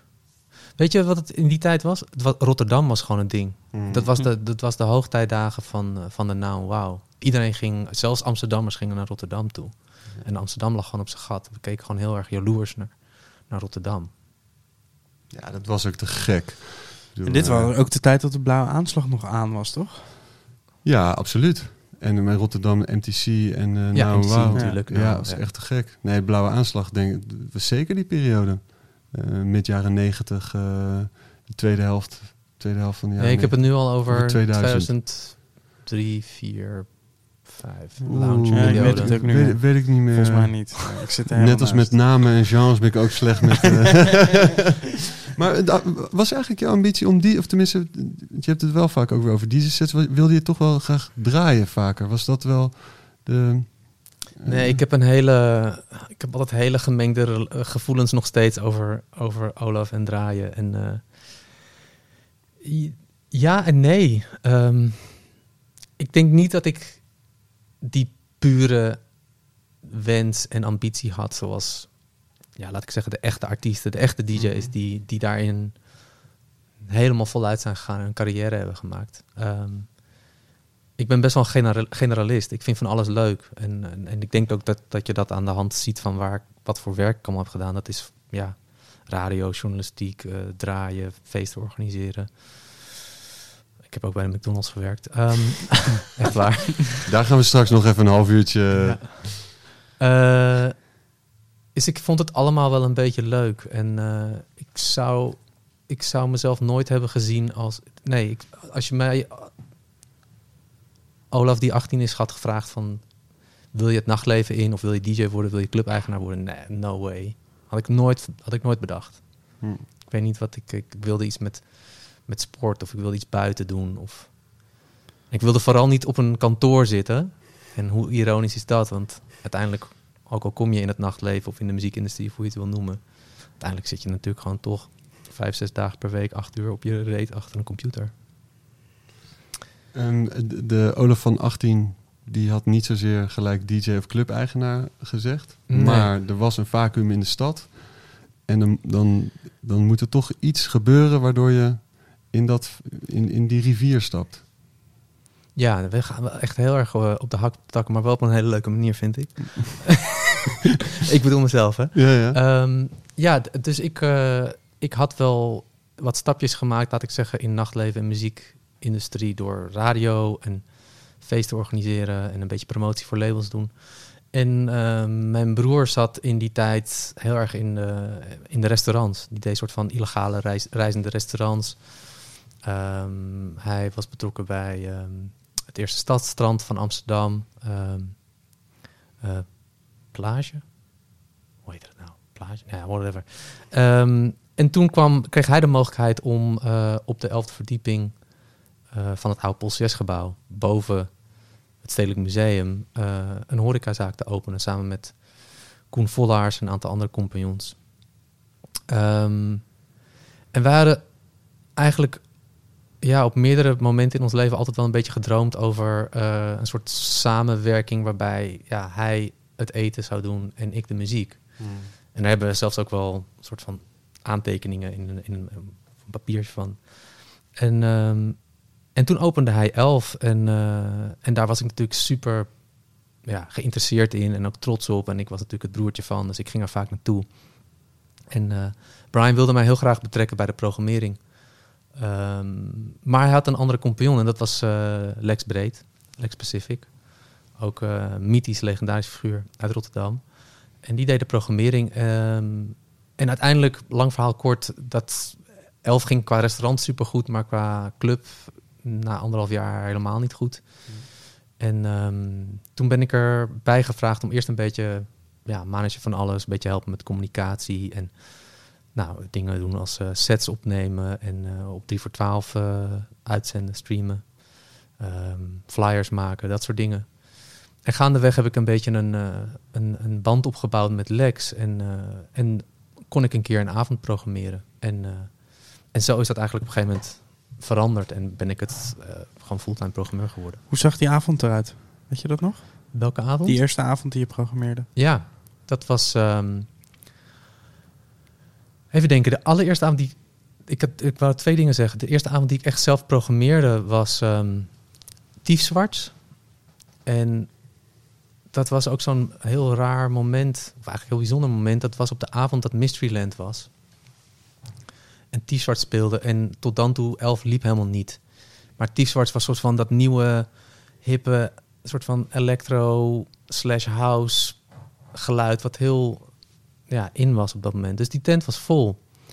En, eh, en iedereen kwam na Mysteryland of welk festival dan ook, die kwam naar Elf toe en het, en het was aan. En ehm, toen kwam eh, Sven Veet opeens binnen. En eh, ik kende natuurlijk eh, Olga van mijn IDT-tijd, die programmeerde Mysteryland. En die zei, ja, hey Olaf, dit is Sven. En Sven zo, met zijn kaartje, Hi, I'm Sven. I want to play here. en ik dacht van, what? Wow. Dus dat was eigenlijk voor het eerst het moment dat ik dacht, oh, Wow, dit, dit, kan echt wel iets worden. Ja, ja, ja. En de andere avond was ehm Telescoop. Dat was mijn eigen avond. En de eerste keer hadden we Aam geboekt. En Hm. eh, dat, was, dat was een beetje echt de house waar ik toen ja, heel erg eh into was. Omdat het een soort van ja, mix was tussen Berlijn en Londen en, en de oude Detroit dingen. Wel diep en moody, maar ook wel dansvloer. En, ehm, en Elf was tot dan toe best wel, best wel een beetje op die electro clash. Eh Rauw was natuurlijk de grootste avond in Elf. Hm. En dat was een beetje de, ja, de benchmark, zeg maar. Waar, waar, waar de andere avonden ook een beetje op wilden lijken. Dus Telescoop was echt een, wat mij betreft, een, een, een, een ouderwetse houseavond. En brak een beetje met die traditie. En dat vond ik heel spannend. En ik wist niet of er mensen zouden komen. En uiteindelijk waren het misschien 200 man. Maar Frank, ehm, Frank van Aam, die... Ik weet nog heel goed dat we die avond begonnen. En het was een beetje de tijd dat we de eerste CD's hadden. En die zei... eh, die zette zo de eerste paar platen op. En die zei... eh, kijk eens naar de BPM. 120. Oké, daar gaan we niet boven komen vanavond. Wauw. Dat ik dacht, huh? En dat, en dat werkte. Het was gewoon een avond waarin, eh, waarbij het tempo niet bepaalde wat de intensiteit van de energie was, maar Ja. eh, meer de dynamiek van de muziek. En, eh, en dat waren eigenlijk denk ik twee avonden voor mij die, waarvan ik dacht, oké, de lijn die ik nu in heb gezet, dat, dat kan iets worden. En, eh, en dat was heel erg gewoon gebaseerd op de dingen die ik zelf miste op dat moment in de stad. Ja, dat was ook wel voordat Aam super populair was, volgens mij. Zeker, ze waren, dat was de eerste keer dat ze in Nederland draaiden. En eh, nee, dat, nee, niemand kende ze eigenlijk. Ja. Voor de mensen die eh, nooit in Club 11 zijn geweest, daar nooit zijn gaan eten of met die lift naar boven zijn gegaan, kun je heel veel die omgeving eh, voor ons schetsen en, en de plek zelf? Ja, ehm 11 was dus op de 11e verdieping van het PostCS-gebouw. Eh, dat was een gebouw, het oude PTT postsorteercentrum naast het Centraal Station. Dus waar nu de het conservatorium, mediamarkt en zo zitten. Ehm, prachtig pand. Eh, ja, je kwam daar een soort van via een soort gek achterweggetje onder een brug door bij het water. Ja, heel raar verrot parkeerterrein. En dan moest je door een soort deur en dan een lange Achenebbes gang met allemaal graffiti. En dan in een, eh, ja, in een eh, grote, hoe noem je dat? Zo'n industriële lift naar de 11e verdieping. En dan kwam je op de 11e verdieping en dan had je natuurlijk die hele, ja, het uitzicht over de hele stad. Wat voor Amsterdam denk ik best wel bijzonder is, want Amsterdam, zeker in die tijd, was, was gewoon nog niet zoveel hoogbouw. Dat heb je nu een beetje eh, in de Zuidas of zo, maar Amsterdammers, ik denk Nederlanders überhaupt zijn niet zo gewend om een stad vanaf grote hoogte te zien. Dus dat maakt heel veel indruk. En boven dat panorama had je twaalf eh, eh, grote videoschermen. Dus eh, videokunst was een, een belangrijke pijler van elf VJ's, maar ook gewoon video-installaties die daar kon, continu draaiden. We hadden altijd een samenwerking met, met het Zandberg. En, eh, ehm, en het was een, een voormalige kantine. Dus de, de, de postbodes die, die gingen naar de kantine of ze gingen sporten in de gymzaal. En dat waren eigenlijk twee even grote ruimtes. En de kantine werd het restaurant en de gymzaal werd de club. En die deuren in het midden, die waanzinnige deuren, die Ja. scheiden die twee ruimtes. Ja, Die, die konden draaien op manieren die ik nooit precies heb gesnapt. dat was altijd een heel mooi eh, moment in de avond als die deuren dan open of dicht gingen. Ja, ja. ja een hele mooie, super mooi design eh, ingreep van, eh, van de ontwerpers. Ja, en die kru- krukjes, boomstammen als krukjes. Ja, Ja. ja. Op de een of andere manier maakte dat ook... eh, Ja, ik kan me alleen goed. nog de gang en eh, de lift herinneren. ik ben denk ik ook maar twee keer geweest of zo. Maar dat is het enige wat ik nog, wat ik nog goed scherp heb. Ja, te gekke plek, te gekke avonden. En, en ook wel eens studio's in het pand. Ja, Uh, Mees, Orfeo en, eh, en Marco hadden, dat, dat weet ik dan, die hadden een studiootje. ja, En, eh, ja. Nieuws, nieuws, nieuws. Dat Ja. waren eh, ja, de meest geboekte VJ's in Elf. Ja. Ja, dat, eh, ja, dat is heel bijzonder. Eh, Marco die deed flyers voor ons. En eh, ja, Orfeo en, eh en Mees waren... En, en Marco waren toen een soort trio. En, eh, en ik denk echt wel ook de beste de VJ's van die tijd. Het is eigenlijk heel jammer dat... Dat Dat ze het niet meer doen. Nou, dat heel ze, jammer dat ze muziek zijn gaan draaien. Nee, nee. Ik bedoel, Nee. Ze zijn allemaal op een eigen manier eh, supergoed in, in ook wat ze nu doen. Eh, maar die, die tijd is op een of andere manier... eh, ik weet niet of ze daar de credits voor hebben gekregen, zeg maar. Dat bedoel ik meer. Ik vond hun werk echt heel goed. Echt, echt heel bijzonder. Ja, was het ook. En die, dat formaat van die schermen en tegelijkertijd... Dus die schermen hingen eigenlijk vrij hoog over die hele lengte. En daaronder was het glas en keek je Ja. uit. Dus die, die, die wisselwerking tussen projectie en stad Ja. was constant aanwezig. Ja. En soms ook wel moeilijk hoor, want het, het, het op een bepaalde manier beïnvloedt het de muziek. Soms positief, soms Mhm. ook negatief. En ja, je had ook wel eens avonden dat je het VJ's daar had. Dat je echt dacht van, oh mijn god. Ja, met je anti, eh, anti-gedrag. eh. Ja, ook wel. Mhm. Ja. Als je nu terugdenkt aan Elf. En je, je moet pistool op je hoofd één plaat noemen eh, die eh, die hele periode typeert voor jou. Welke zou dat dan zijn? No pressure. Ja, misschien moet het dan die, ehm, die aanplaat zijn die, die toen net uitkwam. Ray, R-E-E, wat een soort van house trance track was die, die ook ja, hun carrière gelanceerd heeft. En ook een, op een gekke manier op al, de, al die verschillende avonden in Elf, die best wel heel divers waren, eh, wel gedraaid is.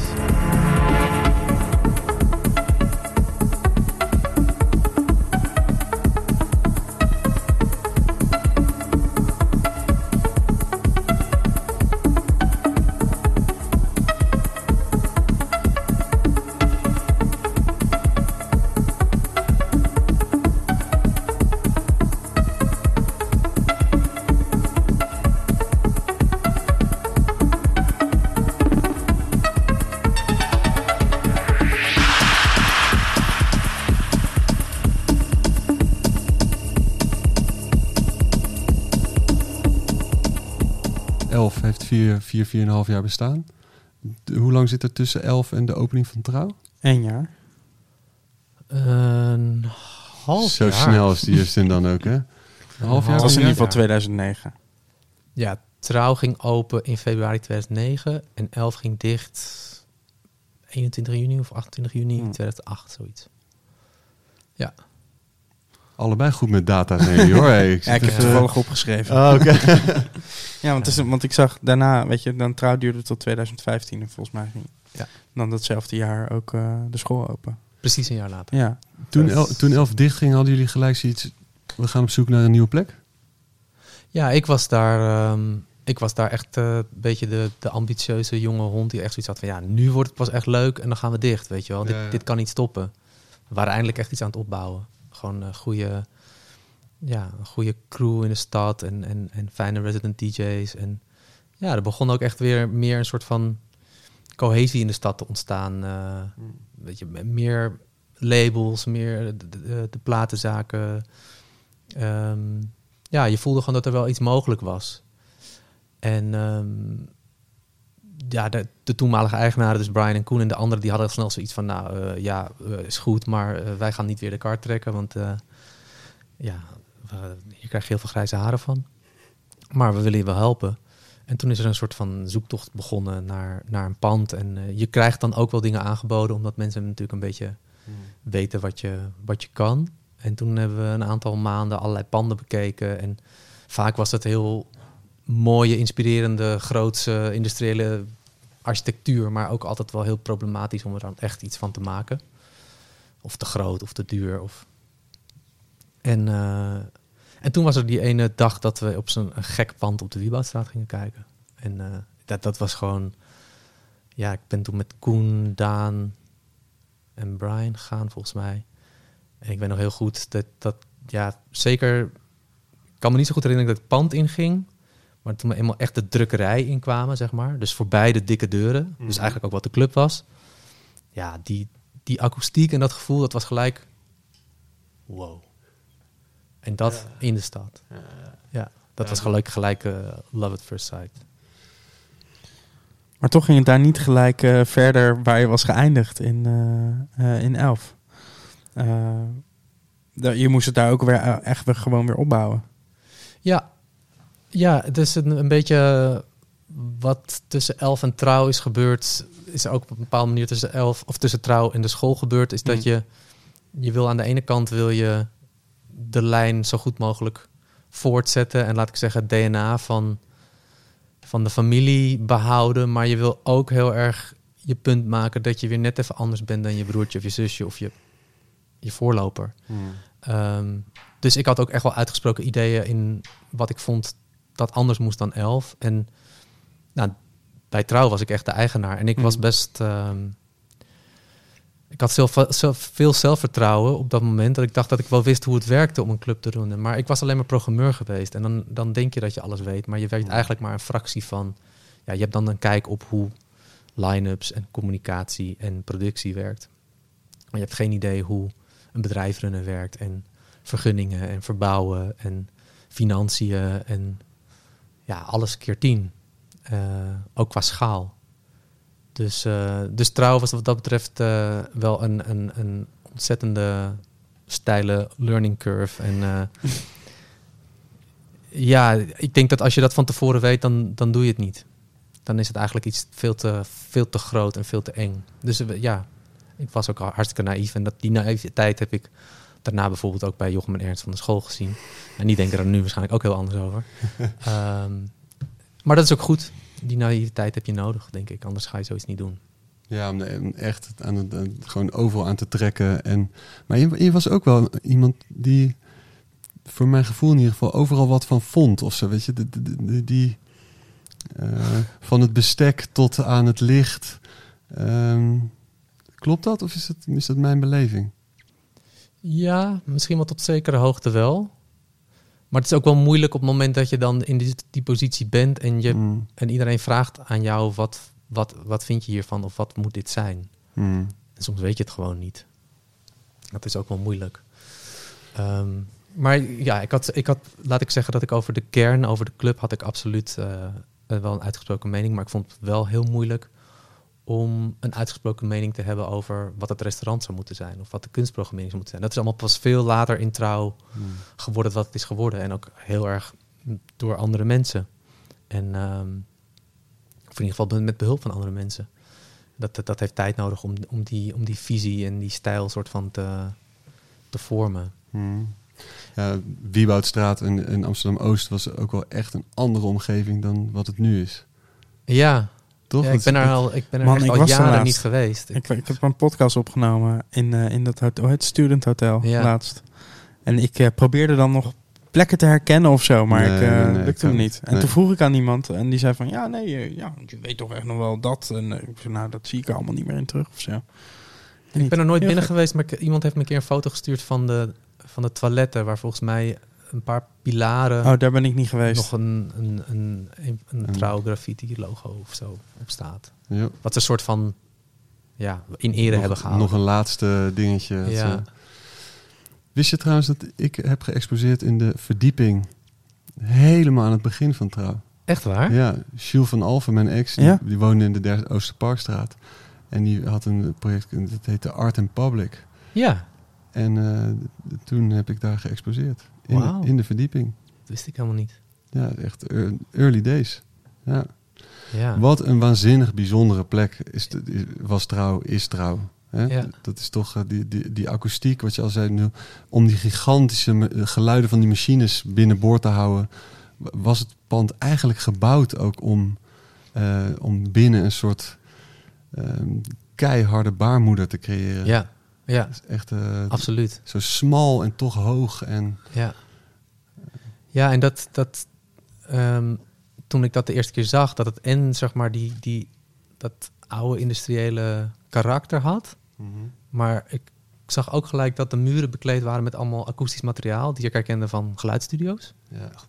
Wow. Wauw, dit Hoe is- kan dat? Midden in de stad? Of nou ja, ik vond het midden in de stad. Mensen maar- vonden het best wel ver, toch? Ja, maar dat, ik heb me, ik, daar kan ik me zo kwaad om worden, want dat, dat vonden ze bij Elf ook. En dan zei ik altijd van ja, naast het Centraal Station, hoe centraal wil je zitten? Ja. Ja. Maar het referentiepunt was toen anders, want iedereen ging toen naar het Rembrandtplein of het Leidseplein of Nieuwzijds Voorburgwal of zo. Ehm, en nu zou niemand meer denken dat de Wieboudstraat ver is. En volgens mij heeft niemand ooit gezegd dat de school ver is.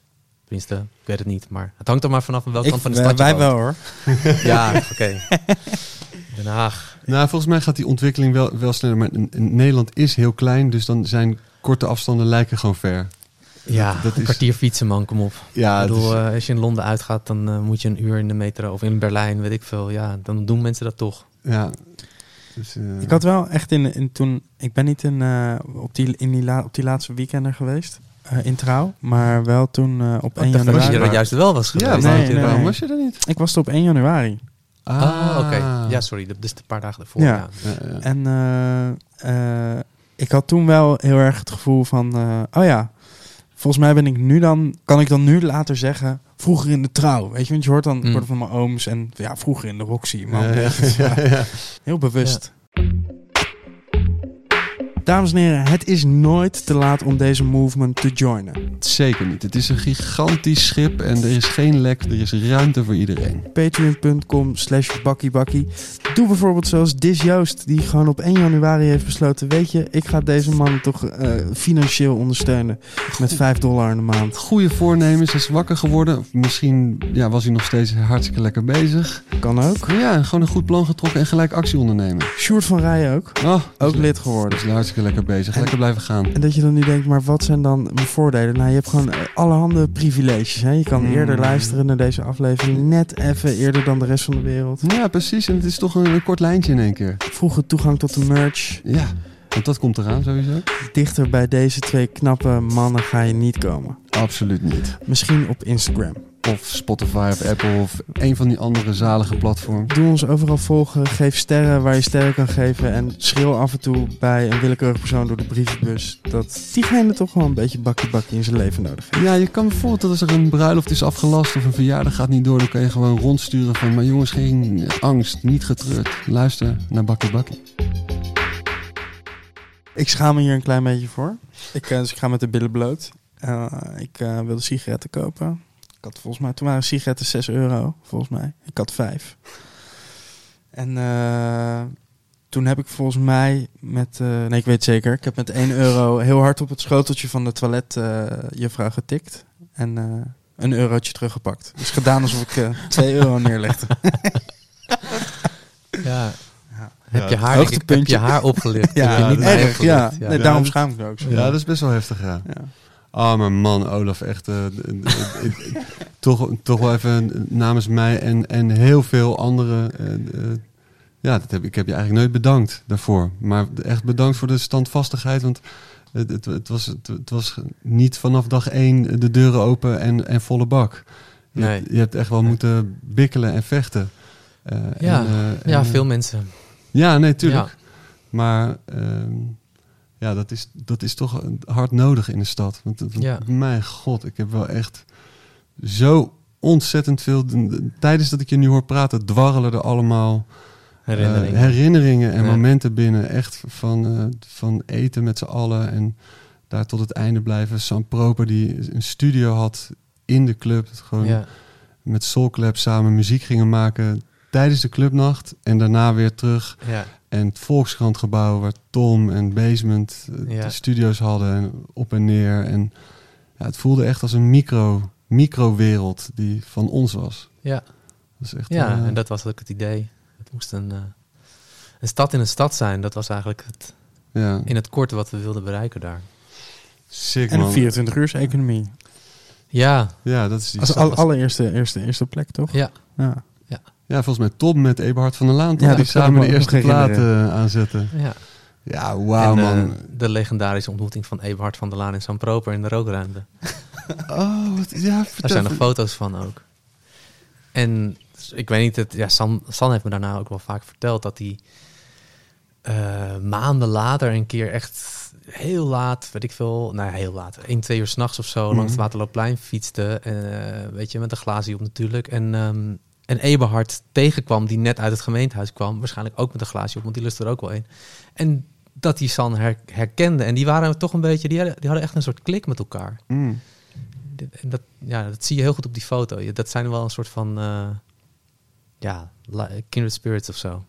Te gek. Wat een... eh, En dat is natuurlijk heel bijzonder dat een burgemeester ja, wat dat een... kan, die klik kan hebben met, met, met zo'n plek. Ik bedoel, eh, Ja, we hebben, ik, ja, we hebben, zolang als ik me kan herinneren dat ik actief ben in het nachtleven, was er altijd gezeik over, over burgemeesters en gemeentebesturen. En mhm. een soort roep om, om waardering en respect. En, eh en Eberhard was natuurlijk wat dat betreft... eh, die snapten het. Die maar snapte het Ja, als je nu naar Rotterdam kijkt, dan zie je hoe belangrijk hoe zo belangrijk het is. Maar Ja. het- uiteindelijk dan kom ik toch weer terug op mijn punt, punt. Als je zelf niet ehm, ervaring hebt met eh, even dat moment van jezelf verliezen en weer terugvinden. Of, of een, een bijzondere ontmoeting. Of echt dat je die, die, die, die intrinsieke kwaliteit van de nacht zelf ervaart. Dan is Ja. het ontzettend moeilijk om uit te leggen. En Eberhard die stond natuurlijk in de dansen bij Jansen. s- soms eh, stiekem even op de bar. Oh ja. Eh, nou, even niet op de bar, maar die, die was wel, eh, die, die, die wist weg in de nacht wel te vinden. ja, Ja. zeker. ja, Ja. ja, wat, een, wat een burgervader. Echt, eh, ik heb echt een paar toffe, toffe avonden ook met hem eh, mogen beleven. Ja? Zo voelt het echt, toch? Dat het soms, Mm. er zijn niet zo heel veel mensen waarvan ik echt heb, ah ja, ik ben echt dankbaar dat ik hem eh, heb mogen ontmoeten. Ja, ik heb hem dus eigenlijk... eh, is, ik heb niet van veel dingen spijt, maar daar heb ik wel spijt van. Is dat ehm, ik heb hem naar het trouw dicht is gegaan. Heb ik hem een brief gestuurd om hem te bedanken voor eigenlijk wat hij... Het vertrouwen wat hij ons had en eh, wat hij voor ons gedaan had. En heb ik een hele eh, keurige uitnodiging opgehad om een keer op de koffie te komen. Maar tegen die tijd was ik, was ik begonnen aan mijn reis. Dus ik, ik, ik kon daar niet op ingaan. En ik heb zijn secretaris gebeld van, nou, ik kan het dan en dan. En, eh, en helemaal niks voor mij. Ik heb die, ben die afspraak heb ik niet goed opgeschreven. Dus toen ik in Amsterdam was, ik, volgens mij ben ik die afspraak gewoon totaal vergeten. Ik weet niet of hij op ons, zat- op ons zat te wachten. En, eh, en een paar maanden later is hij overleden. Dus ik heb hem eigenlijk nooit persoonlijk dat kunnen vertellen. En dat had ik toch wel graag gedaan. Ja, dat snap ik. Maar dit- hij, hij heeft, hij, hij heeft het gevoeld. Zeker. Ja, ik hoop het. Dat, nee, dat, dat- daar, gaan we, daar gaan we bij deze vanuit. Ehm, het, is een, het is onmogelijk als ik, eh, als ik nu vraag van ja, je, je favoriete avond of zo. Maar kan je ons even, even meenemen in, in jouw eh, werkwijze of gedachtegoed of, of je, je, je, je, je, je wandelgangen in, in trouw? Ik, ik weet niet of dit helemaal het antwoord op de vraag is, maar wat ik ehm, een van de bijzondere dingen vind of vond aan trouw, en dat is wat ik daar geleerd heb, is dat, dat ik op een gegeven moment ehm, door begon te krijgen dat je kunt bepaalde avonden bedenken. Als je, als je gewoon kijkt in, in, in, in het hele programma wat we hadden, en of dat nou muziek was of andere dingen, daar zit een deel bij van wat ik of iemand anders bedenkt, of een resident, of soms is het aanbod, soms is het een soort van moetje, weet je wel, iemand die met wie je al lang werkt en die moet je even tussen proppen, weet je wel. Nou, eigenlijk op het moment dat je bepaalt dat het in de programmering komt, voel je eigenlijk al of het goed wordt of niet. Ja. En ik denk dat dat op allerlei manieren in het bedrijf zijn we in de, in de loop der jaren meer en meer die signalen gaan herkennen en gaan vertrouwen. En daarmee echt helemaal een soort van je hart en je intuïtie te gaan voelen. En iedereen kreeg ja, echt in de laatste jaar of twee jaar ook die opdracht intern van welke droom wil jij nog waarmaken, weet je wel. Nou, dus de een kwam met een bowlingbaan en de ander kwam met, eh, Kim kwam met eh, gigantische installaties en, en samenwerking met Palet de Tokyo of samenwerking Stedelijk. En al die dingen hebben we gedaan. En dat is iets wat, wat ik meeneem nu, is dat je vaak al soort van weet, yes, dit gaat iets worden. En dat is niet per se toe te spitsen op de line-up of de, dat je die hotte naam en die hotte naam hebt. Soms is het helemaal niet te, eh, rationeel te, te, te, te beargumenteren waarom het goed valt. Maar je voelt het gewoon weken, maanden van tevoren vaak. En ook andersom dus. Als het dus een moedje is, dat waren gewoon vaak geen toffe avonden. Nee. Of het was mijn eh, bril die ik op had en het niet zag. Maar, eh, en dat is weer iets ongrijpbaars van, eh, denk ik, de kwaliteit van de nacht. En eh, wat zo moeilijk te omschrijven is. Hmm. Maar wat wel, wat wel de essentie is. Ja, want eh, als ik dan ook naar mezelf... Het, heel vaak eh, heeft financieel gewin daar ook helemaal niks mee te Nee, maken. Nul. Weet je, een, een, een, een, feest met 50 of 100 man, wat kan, Waar iedereen helemaal zink is. ja, kan helemaal waanzinnig zijn. En soms kan het afgeladen vol zijn, maar heb je gewoon een kutgevoel. Ja, Is gewoon, eh, ja klopt. Nee. en dan is het eigenlijk des te pijnlijker. Ja, en wat dat betreft heb ik heel veel fantastische herinneringen aan die eerste twee jaar die best wel moeilijk waren. Maar bijvoorbeeld eh, Optimo, waar we aan het eind met 30 man en waaronder Mirla, mijn vrouw en eh, Job en eh, letterlijk op blote voeten aan het dansen waren in het laatste uur. Hmm. Het was zoveel ruimte, het was zo leeg. Eh, maar dat kon. En, eh, Ja, dat is echt te gek. en dat was niet te vergelijken met, eh weet ik veel, Joris Voorn vijf jaar, vier jaar later. 1200 man binnen. Sardientje in een blik. Sardientjes gewoon. Hè, tegen... Ehm, voor, de, voor de luisteraars, want je, je noemt een aantal namen. Laten we proberen daar achternamen en even te kijken. Want je Ja. noemde net al Kim. En dan hebben we het over Kim Tuin. Mhm. Die na, denk ik, een jaar of drie ehm, Ja, zakelijk leider werd. algemeen, ja, algemeen directeur. Algemeen directeur. Ja, zakelijk. Excuus. was andere Kim. Ja. En eh, later had je het over Job. En dan neem ik aan dat je het over Job Jobs hebt. Job, als je luistert, bel ons even terug. Is het nog steeds zo, ja? Dan zijn we, ja, we blijven die jongens voicemail maar inspreken. Maar eh, eh, ehm, ja, misschien tof om heel, heel veel kort Kim haar rol en Job zijn rol. Ik denk dat Kim, ehm, Kim kwam er bij op het moment dat eigenlijk niet slechter kon. En Kim was daarin ook denk ik een beetje een soort breekijzer die zowel intern als extern heel veel dingen eh, kon veranderen die ik op dat moment niet meer kon veranderen omdat ik er gewoon doorheen zat en het niet meer zag en eh, ook een beetje overhoop lag met mijn compagnons in die tijd. Ehm, en Kim heeft eh, ja, heel veel gedaan om mij sowieso uit de wind te houden, maar ook een, een hele nieuwe richting te creëren met, met, met de verdieping en met de kunstprogrammering. Ehm, maar eigenlijk ook van, Olaf, maak je geen zorgen, ik ga dit zo regelen. En dan, en dan dat was zo fijn, omdat ik in die eerste jaren heel zo diep erin zat en gestrest en het niet meer zag en niet meer wist hoe. Hmm. En, eh, en Job, op een andere manier, was hij een soort van, ehm, ja, het muzikale geweten ook van trouw, denk ik. Van begin tot eind. Eh, ik heb Job leren kennen in de laatste week van elf. En dan was het een soort van heel raar scharminkel, Joel, eh flyerboy Hmm. die eh, met grote ogen stond te kijken van wat gebeurt hier allemaal en wat is dit vet. En op de laatste avond van elf met zijn elfboek naar me toe kwam en zei, Olaf, wil je dit signeren? En dus ik een beetje zo, ja oké, is goed. Maar niet helemaal, niet helemaal het best gedaan heb. Dus Job er zo naar. En echt met die typisch gewoon bloedserieus. En nou even je best doen. Weet je, Job is van 18. Wow, oké. Nou, gelijk, dan weet je gelijk wat je aan Job hebt. Ja, ja. En ehm, ja, Job was gewoon eh feilloos in zijn, in zijn keuzes qua... Heel veel van de, van, van de namen die in trouw bekend zijn geworden...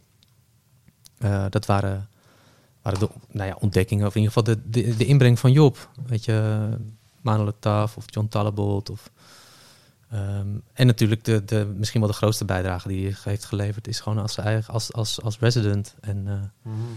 waarbij hij in het begin niet mocht draaien, want hij kon letterlijk niet missen. Dus ja, zei ik, oké, dat is goed. Je kan hier wel draaien, maar dan moet je beginnen bij de toiletten. En ja, ja, the rest is history. ja, absoluut. Ja, Te gek hoor. Ja, ja, en die plek heeft gewoon veel mensen veel residence vleugels gegeven eigenlijk. ja, Als je kijkt daarna, weet je, er was geen plek meer voor hun. Ze waren, ze hadden- waren een residency kwijt, maar ja. konden in principe overal spelen. Ja. De Ja. wereld over. Ja, ik denk dat, dat er een aantal factoren daarin heel belangrijk zijn geweest. Dat vanaf het begin denk ik dat die residents waren super belangrijk omdat ze gewoon ja, volledige vrijheid hadden in hoe ze hun avonden konden, konden invullen. Nou ja, ik moest daar natuurlijk wel een soort van een veto of, of ik moest er iets van vinden of ja of nee zeggen of het uiteindelijk voor elkaar krijgen. Hmm. Maar ze mochten dat in principe zelf doen. Ehm, dus ze hadden veel vrijheid en vertrouwen en konden jarenlang week in week uit met internationale gasten spelen en vaak opwarmen en dan de hoofdact en dan als ze mazzel hadden misschien nog een half uurtje of een uurtje aan het eind draaien of als pech hadden niet. Maar toen die 24 uursvergunning kwam, toen waren natuurlijk opeens veel meer uren te vullen. Of niet ineens, maar gaandeweg wel. En toen ging de verdieping steeds vaker open. Dus toen waren we en langer open en met meer zalen open. En toen gingen, ja, weet ik veel, mensen als Juri eh, Cinnamon of Sandrine of, eh, of Tom Trago... kregen opeens speaktime slots. En niet dat ze dat dan niet al konden, maar ze werden Mhm. daarmee ook, denk ik, de sterren van, van de club. Eh, aan het eind waren ze, waren ze minstens even goed, soms zo niet beter als de internationale gasten. Ja, en dat was in het begin anders. Ze wisten veel beter eh, hoe, het- hoe het werkte in die Ja. club. Ja, en ook allemaal, de namen die je nu opnoemt, ook allemaal hun eigen avond. Eh, Ja. eh, William kwam Joko ook. eh, Ja. En Jury natuurlijk, ehm, eh, die avondkollers. Dus ook echt, eh, echt een paar bijzondere, bijzondere avonden meegemaakt. In ieder geval. Ja, en Juri is denk ik de enige of een van de weinigen. Er zijn veel DJ's die en in 11 en trouw in de school hebben gespeeld, maar niemand heeft denk ik en in 11 en in trouw in de school zo'n bepaalde rol als Juri gehad. Yo, dat is... Ja, dat vergeet, dat, zien mensen niet, maar dat, dat is wel zo.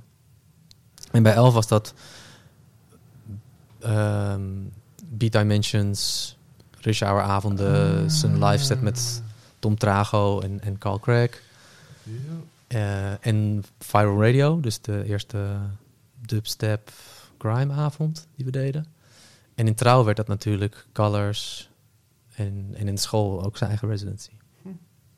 En dan natuurlijk een soort van als een muzikale chameleon, maar wel helemaal in zijn eigen stijl daar. Ja, maar, en bij, ik heb toch het idee dat hij, dat hij er bij de volgende club ook is. Ja. Zeker. Ja. Ja, en Jury gewoon, eh, eh, of gewoon Jury echt wel een van de beste DJ's. Ehm, gewoon qua kennis en, en ook echt Ja. techniek. Gewoon onvoorstelbaar. Ja. Alles, alles aan elkaar lijmend. Ja. Bijzonder gefocust. Eh, Residents zijn, zijn, zijn altijd belangrijk geweest. Was dat een soort bewuste keuze al vanaf het begin? Ook bij Elf, om daar echt voor te kiezen, om een klein clubje te kiezen van dit zijn key figures? Ja, ik denk het wel. Ik denk dat het deels kwam omdat ik me liet inspireren door laat ik zeggen, de klassieke clubs Mm. en hoe, ja, hoe dat werkte. Dat ging altijd om bepalende figuren die een residency hadden. En vroeger was dat natuurlijk wekelijks. Mm. Dat kon niet meer. Maar misschien, ook heeft, misschien heeft mijn radioverleden daar ook wel iets mee te maken. Met een soort van die herkenbaarheid van een, van een vaste programmering. En een soort ritme. En op een gegeven moment ga je dat ook wel voelen in zo'n club, weet je wel. Het is gewoon heel herkenbaar. Een beetje ouderwets, maar heel herkenbaar. Eerste vrijdag van de maand, Colors. Mm. Laatste zondag van de maand, Trouw op zondag. Het laatste weekend eh, in Trouw eh, was het personeel echt kapot. En eh, hebben wij met Pip voorgesteld om eh, een personeelswissel te doen. Ja, En hebben wij met een mannetje of 15 of 20 in één keer zijn we jullie afkomen lossen. En ik zei al gelijk aan het begin, ik wil wel aan de deur staan. Hij zei, oh ja, Oh ja. whatever. En eh, dus in dat laatste weekend heb ik eh, samen met Nina, eh, ik denk, eh, ik weet niet precies, maar een shift van 10 uur zo aan de deur gestaan. En echt, wauw. volgens mij ben jij zo'n sikke deurhost. Dat was echt zo intens, jongen. Ja, en echt was het, maar het was wel echt te gek. Het was echt, eh, echt, echt bijzonder om te zien. Gewoon, eh, ja, die rij was lang, het was koud, eh, de hekken.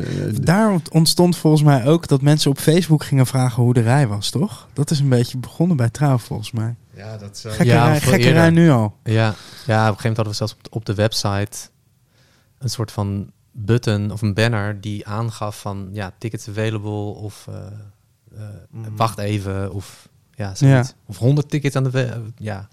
We wilden alles dan doen om, daar, om dat soort van transparant te houden. Maar Gekke rij nu al was een ding. Dat stond heel Ja, veel in. in ja, en, en we hadden natuurlijk op een gegeven moment besloten dat we geen voorverkoop meer deden. Omdat we dus juist die spontaniteit weer terug wilden brengen. Omdat op een Mhm. gegeven moment zagen we dat het gros van de voorverkoop was eigenlijk mensen die... Ja, die er graag heen wilden. ja, dat is, niet, dat is op zich niet erg, maar ja, niet altijd, da- daardoor niet altijd de kern van de club was, zeg Nee. maar. En dat de mensen die, die laat beslissen en die het liefst wil binnen hebben, dat die niet meer kwamen of niet konden komen. Maar die, de, de plek aan de deur, ik heb dat namelijk ook een paar keer gedaan, omdat ik vond dat ik dat moest kunnen. Soms had ik ook een soort van droombeeld dat we in, in, het, in de club allemaal een keer Mm. een andere rol zouden vervullen, weet je wel. Want ergens is een club natuurlijk een soort theater waar iedereen een andere rol speelt. Maar die plek aan de deur is zo'n bijzondere eh, plek. En wat je daar eh, voelt als gatekeeper, maar ook wat je over je heen krijgt en wat je... Ja, the good and the bad. Het is echt een heel bijzonder om dat mee te maken. En een hele... En ja, in, in alle ervaring die ik heb gehad met verschillende mensen die die positie hebben bekleed. Het is een hele moeilijke... Het brengt of het beste in je boven, of 9 van Ja. 10 keer brengt het echt het slechte van je naar boven. Het wordt zwaar onderschat ook. Ja, totaal. is, het is echt ehm, eh, ehm, inschatten, bijsturen, eh, begrip tonen, streng zijn. eh, Met een lach. ja, met een lach. Mensen die eh, aan de zijkant kwamen staan en meekijken op die lijst. Ah, ja, om dan weet je, om gewoon namen te kunnen lezen. Ja, en Eh. tegelijkertijd het, het, eh, het ook binnen in eh, balans proberen te houden, toch? Ja, precies. Maar nee, op, ik heb net, er zijn net 15 vrouwen naar binnen gegaan. Nu ja, nou goed, op, alleen maar mannen. k- kijk, op het moment dat ik daar stond, was dat echt helemaal niet meer. Dat, Ja, dat kon, kon je echt niet meer overzien, zeg maar, wat er binnen gebeurde. Dat, dat, sterker nog, dat leek een andere wereld. Ik, als je echt een paar uur daar buiten staat, dan kan je je eigenlijk niet meer voorstellen dat het binnen om, een- om muziek gaat. Met, het was gewoon alleen maar Ja. mensen die ook gewend waren om normaal gesproken met ze gewoon vijf mensen mee te nemen die dat in één keer niet konden doen. Mensen bellen, die konden niet te pakken worden gekregen. Eén iemand naar binnen, één Nou, weer naar buiten. Volgens mij is het Seth Troxler te- te- op het kantoor de telefoon Ja, op te dat- nemen. Toch wel legendarische video's. Dat, ja. Ja. dat is wel is echt. volgens mij offline gehaald, maar... Is hij offline gehaald? Ja, Ik heb hem niet zo heel lang geleden toch nog Ja? gezien. Oh, oké. Volgens mij wel, ja. Ja, dat was wel legendarisch, ja. Hij wordt vader. Ja? Ja, Oh, wauw, vet. ja, te gek. Ja, dat was mooi, ja. Ja, maar dat was ook echt absurd. Ik denk dat dat, dat dat kantoor was op dat moment soort van het enige plekje waar je even uit de historie kon, de hysterie kon ontsnappen. En de uit historie. ja. En de En de. Maar het maakt niet uit hoe, hoe vaak we hadden gecommuniceerd dat het uitverkocht was en weet Ja. ik wat. En dan denk ik, tik dan de, die telefoon ging achter elkaar door, achter elkaar. What's your name? What promoter are you? I'm, this is Seth Troxley, by the way. Who are you? I'm Seth. You're talking to Seth Troxley. How, how are you? Yeah, this is me. Um, so, so you, what what club are you from? Wh- who are you? I, on, I can just tell you. Are, are there tickets at the door? Are you, yeah, there's tickets at the door. Just come. The thing is that there is no guest list. There, there's no guest list for anyone. I, I, I played here. I played here, and I got a ticket. So there's tickets at the door, and you can get a ticket at the door. That's how it works. I played. I played tonight twice, You pray your bread at the bakery. and and I and I got my own ticket. So just come and and and get a ticket and come join us. It's really fun. Ik kan me ook nog een avond herinneren met eh, Tom en Boris Werner en William En Guy. en Guy. Hmm. Ik dacht, deze ego's naast elkaar. Hoe Ja. lang gaat dit goed? Het was Koningsdag, ja. Ja. ja. nee, uiteindelijk ging dat niet meer. Maar het, het, het is een paar keer best wel le- legendarisch geweest, Ja. die set. Ja. Nee, heel tof. Wauw, Motus moet ik er denk ik aan denken. Oh ja. Eh Beert Dame, die het Nederlands Danstheater, Janine Dijkmeijer, binnen ja. had gehaald. Motus was een soort, nou, niet echt een jongere afdeling, maar wel kortere stukken op locatie. Ja. Met een strijkkwartet in de grote zaal en een, en een voorstelling in de, in de verdieping. Ja. Echt waanzinnig mooi. ja, in dat laatste jaar hebben we allemaal dat soort hele bizarre dingen gedaan. Zo tof. Die videoschermen in de kelder van, van, eh, van vloer tot plafond. Ja, Ehm, van, ja, echt, echt ja. indrukwekkende, bijzondere dingen eh, gezien. Ja, in eh, het concertgebouw.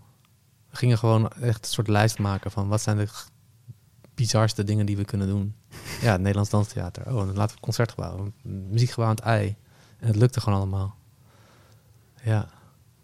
En- En waarom lukte, was dat jouw overredingskracht of subtiliteit? Of, Nee, nee, ik denk nee. Ik denk dat, dat wat ik eerder zei, dat we, dat we in een soort... van Kim? Nee, er is denk ik gewoon op een gegeven moment een soort momentum en vertrouwen intern ontstaan dat, dat, dat, we, dat we tot veel in staat waren. Ik heb wel eens op een eh, soort van interne presentatie, zeg maar toen het heel slecht ging, dat je, dat je denkt, oké, nu moet ik een beetje soort van als een soort CEO een presentatie gaan houden en de koppen de juiste kant op. En toen heb ik wel eens als bovenste ambitie gezet, ik wil de beste club van de, van de wereld worden, maar in Mhm. Nederland zeg maar. Maar wel met die ambitie. Mhm. Ik geloof met een plaatje van Frank Rijkaard en Kluivert met de Europa Cup of zoiets. Heel Je gelooft het of het was het gewoon echt? Was het, hè? Ja, kan het je laten zien, ik heb Ja. de presentatie nog wel. Te gek. Maar we werden natuurlijk nog een beetje omgniffeld toen. Ja, ja. Maar ergens eh, in de loop der tijd kwam wel... Ja, je wordt gewoon opgestuwd door... door ook door het publiek en door de, door, de, door, de, door de DJ's en door de nachten. En die organisatie had gewoon op allerlei manieren heel veel ehm, momentum en zelfvertrouwen. En, en intern was er die vrijheid om, om met gekke ideeën te komen. En dat we het ook...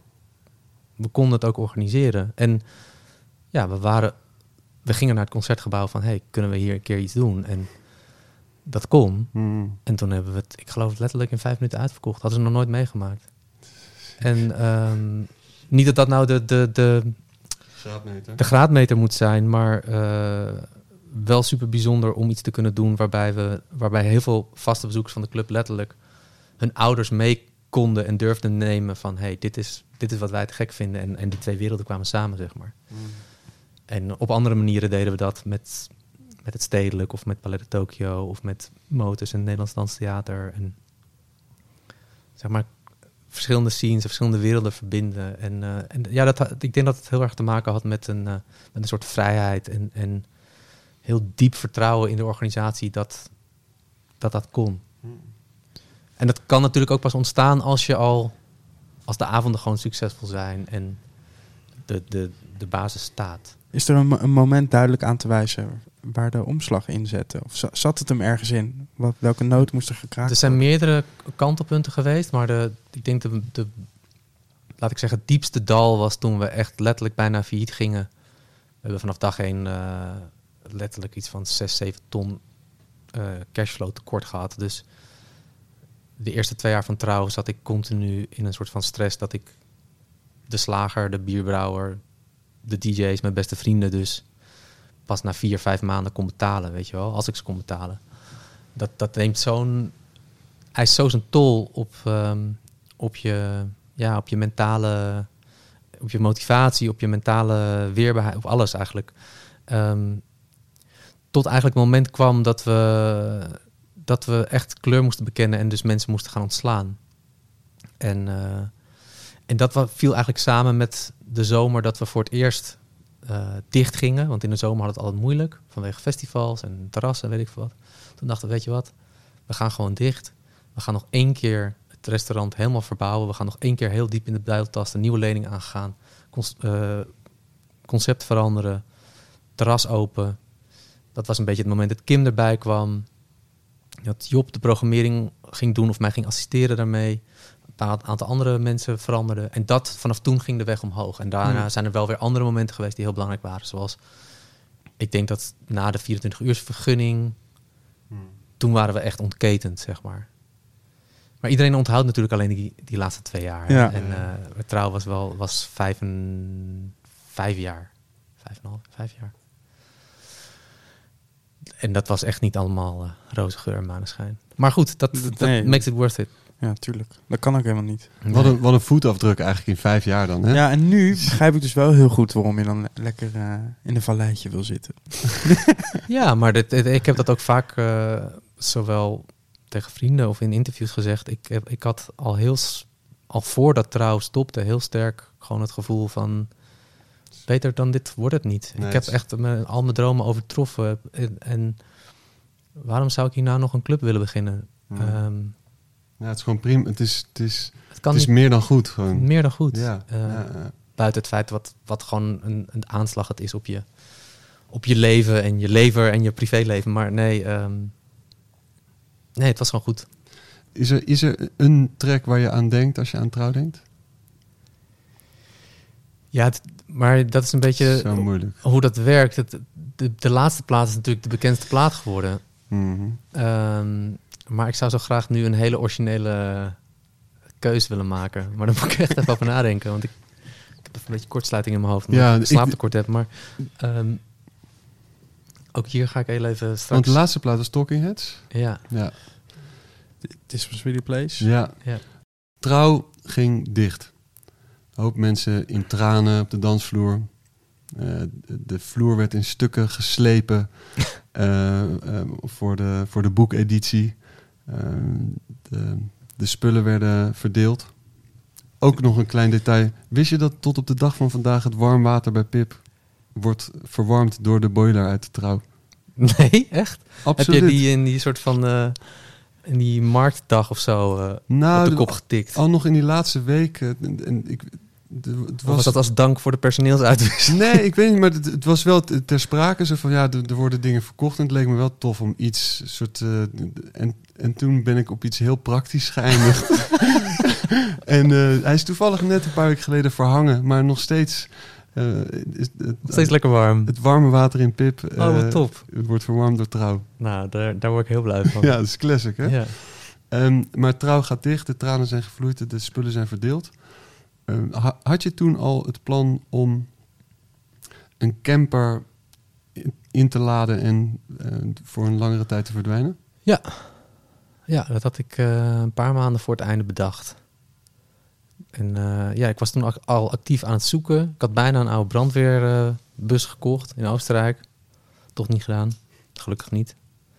Ehm, ja, nee, ik, ik- we waren er al een tijdje naartoe aan het leven. We hadden echt zoiets van, oké, we gaan even, even time-out. Even, even een, een jaar ertussenuit. En, ehm, maar we waren ook al, al voor het einde eh, actief aan het zoeken naar een, eh, naar een nieuwe locatie. En ook al actief intern bezig om een soort van groep samen te stellen die dat wilde gaan doen. Een, een doorstart maken met het team van, Ja. van trouw, in Ja. ieder geval weer. eh, om- Ja. Want zo was dat eigenlijk ook bij Elf gegaan. Er waren een paar mensen, on- onder andere ik, die zeiden: ja, dit, dit kan niet stoppen. Eh, en ik heb geprobeerd dat op dezelfde manier te begeleiden. In de zin dat ik ook heel duidelijk het gevoel had van: nou, ik, ik ga die kar niet trekken. Maar Ik ik krijg ook- helemaal grijze haren van. Ja, ik ga die kar niet trekken, maar ik wil ook niet degene zijn die, die omdat ik het niet wil, dat, dat het niet kan gebeuren. Eh, Ja, ja. Ja, dat vind is ik wel mooi. Dat vind Misschien ik is wel mooi. mooi als het, als het steeds doorgegeven kan worden. En eh, ja, dus die groep die begon zich een beetje te formeren. En, eh, en ehm, ja, en we, we gingen naar wat locaties kijken. En dat is altijd een beetje een soort ja, proces. Een beetje een stoelendansen ook, weet je wel. Mhm. En ehm, Het gonste wel lekker dat er iets nieuws zou komen. Voor het einde van trouw? Niet voor het einde van Dat trouw. was best wel goed geheim gehouden. Nou, maar het, het gonste gewoon wel eh, na een week of zo, nadat jullie dicht waren, ja. toch? ja, dat zou kunnen. Dat zou kunnen. Toen wisten we ook al, toen hadden we al de plek op het oog. Hm. Ja. Eh, en wa- was het ook al meteen duidelijk wie er vanuit eh, trouw door zou stromen naar de nieuwe plek? Eh, van een aantal mensen wel, maar dat is, dat is allemaal ook weer veranderd. Hmm. Een aantal van die mensen waren wel bij het, het team, maar eigenlijk was Ernst de enige van die groep die, die echt eigenaar is geworden. Hmm. En Jochem kwam daar later bij. Ehm, maar er zaten, de, er zaten ook andere mensen van, van het personeel bij, die uiteindelijk wel mee zijn gegaan als, als personeel, maar niet als eigenaar, niet als ondernemers. Heb je het gevoel dat je de nieuwe, de nieuwe generatie, eh, tussen aanhalingstekens, eh, of je, heb je die dezelfde duw in de rug kunnen geven als die jij kreeg? Ja en nee. Ja. Hm, moeilijke vraag. Ik denk in. ehm, ja, ik denk wel. In de zin dat toen de school begon en ik eigenlijk ongeveer rond diezelfde tijd echt wegging uit Amsterdam om te reizen, stond er echt. was er een heel mooi perspectief. Het pand was gevonden, het huurcontract was er. Er was een toezegging van Eberhard van der Laan voor een nieuwe verhuurvergunning zonder dat we open waren. Ehm, en een huurcontract van vijf jaar. En ja, trouw was natuurlijk een soort van legendarisch geëindigd. Dus de sfeer was echt zo van electric. En mm, ja, mensen zaten echt zo te wachten tot, tot we weer, weer iets gingen doen. Ehm, maar wat ik, ehm, wat ik misschien anders had willen doen is en dat is niet per se een reden voor waarom dat niet is gelukt. Maar soms lopen dingen gewoon zo. Ehm, ik had het misschien ook nog beter willen begeleiden. Van wat is nou, ja, wat hoort er nou bij zo'n club opzetten en runnen? En wat zijn de handvaten en de kaders? Het moeilijke is alleen dat op het moment dat je het overgeeft, is gebeurt er eigenlijk iets wat, je, wat ik eerder al omschreef. Je, je moet een beetje je moet het overdragen aan iemand anders. En die moeten ook daarmee aan de gang kunnen. En die moeten daar vrijheid in hebben. En, en hun eigen verantwoordelijkheid en hun eigen keuze kunnen dragen. En die moeten zich ook een beetje los kunnen maken. Net als een kind wat uit huis gaat, letterlijk. En dan moet je als ouder, of ja, een beetje een gekke vergelijking misschien, moet je ook je afstand bewaren. En anders word je al snel een beetje de zeurende oude man die zegt van, ah, let je wel hierop en doe je wel dat. Nou, de, de ver- vergelijking is denk ik wel goed. Als je altijd zegt, het, dat is heel heet, dan, dan moet je niet aankomen, en dan, want dan brand je je vingers. Maar dan op een Dan gegeven moment juist. ga je toch even eraan zitten om het echt te testen. Ja. En dan voel je die pijn. En dan denk je, oh ja, oké, dit Ja. is- dat is toch echt wat te heet om, om beet te pakken. Ja.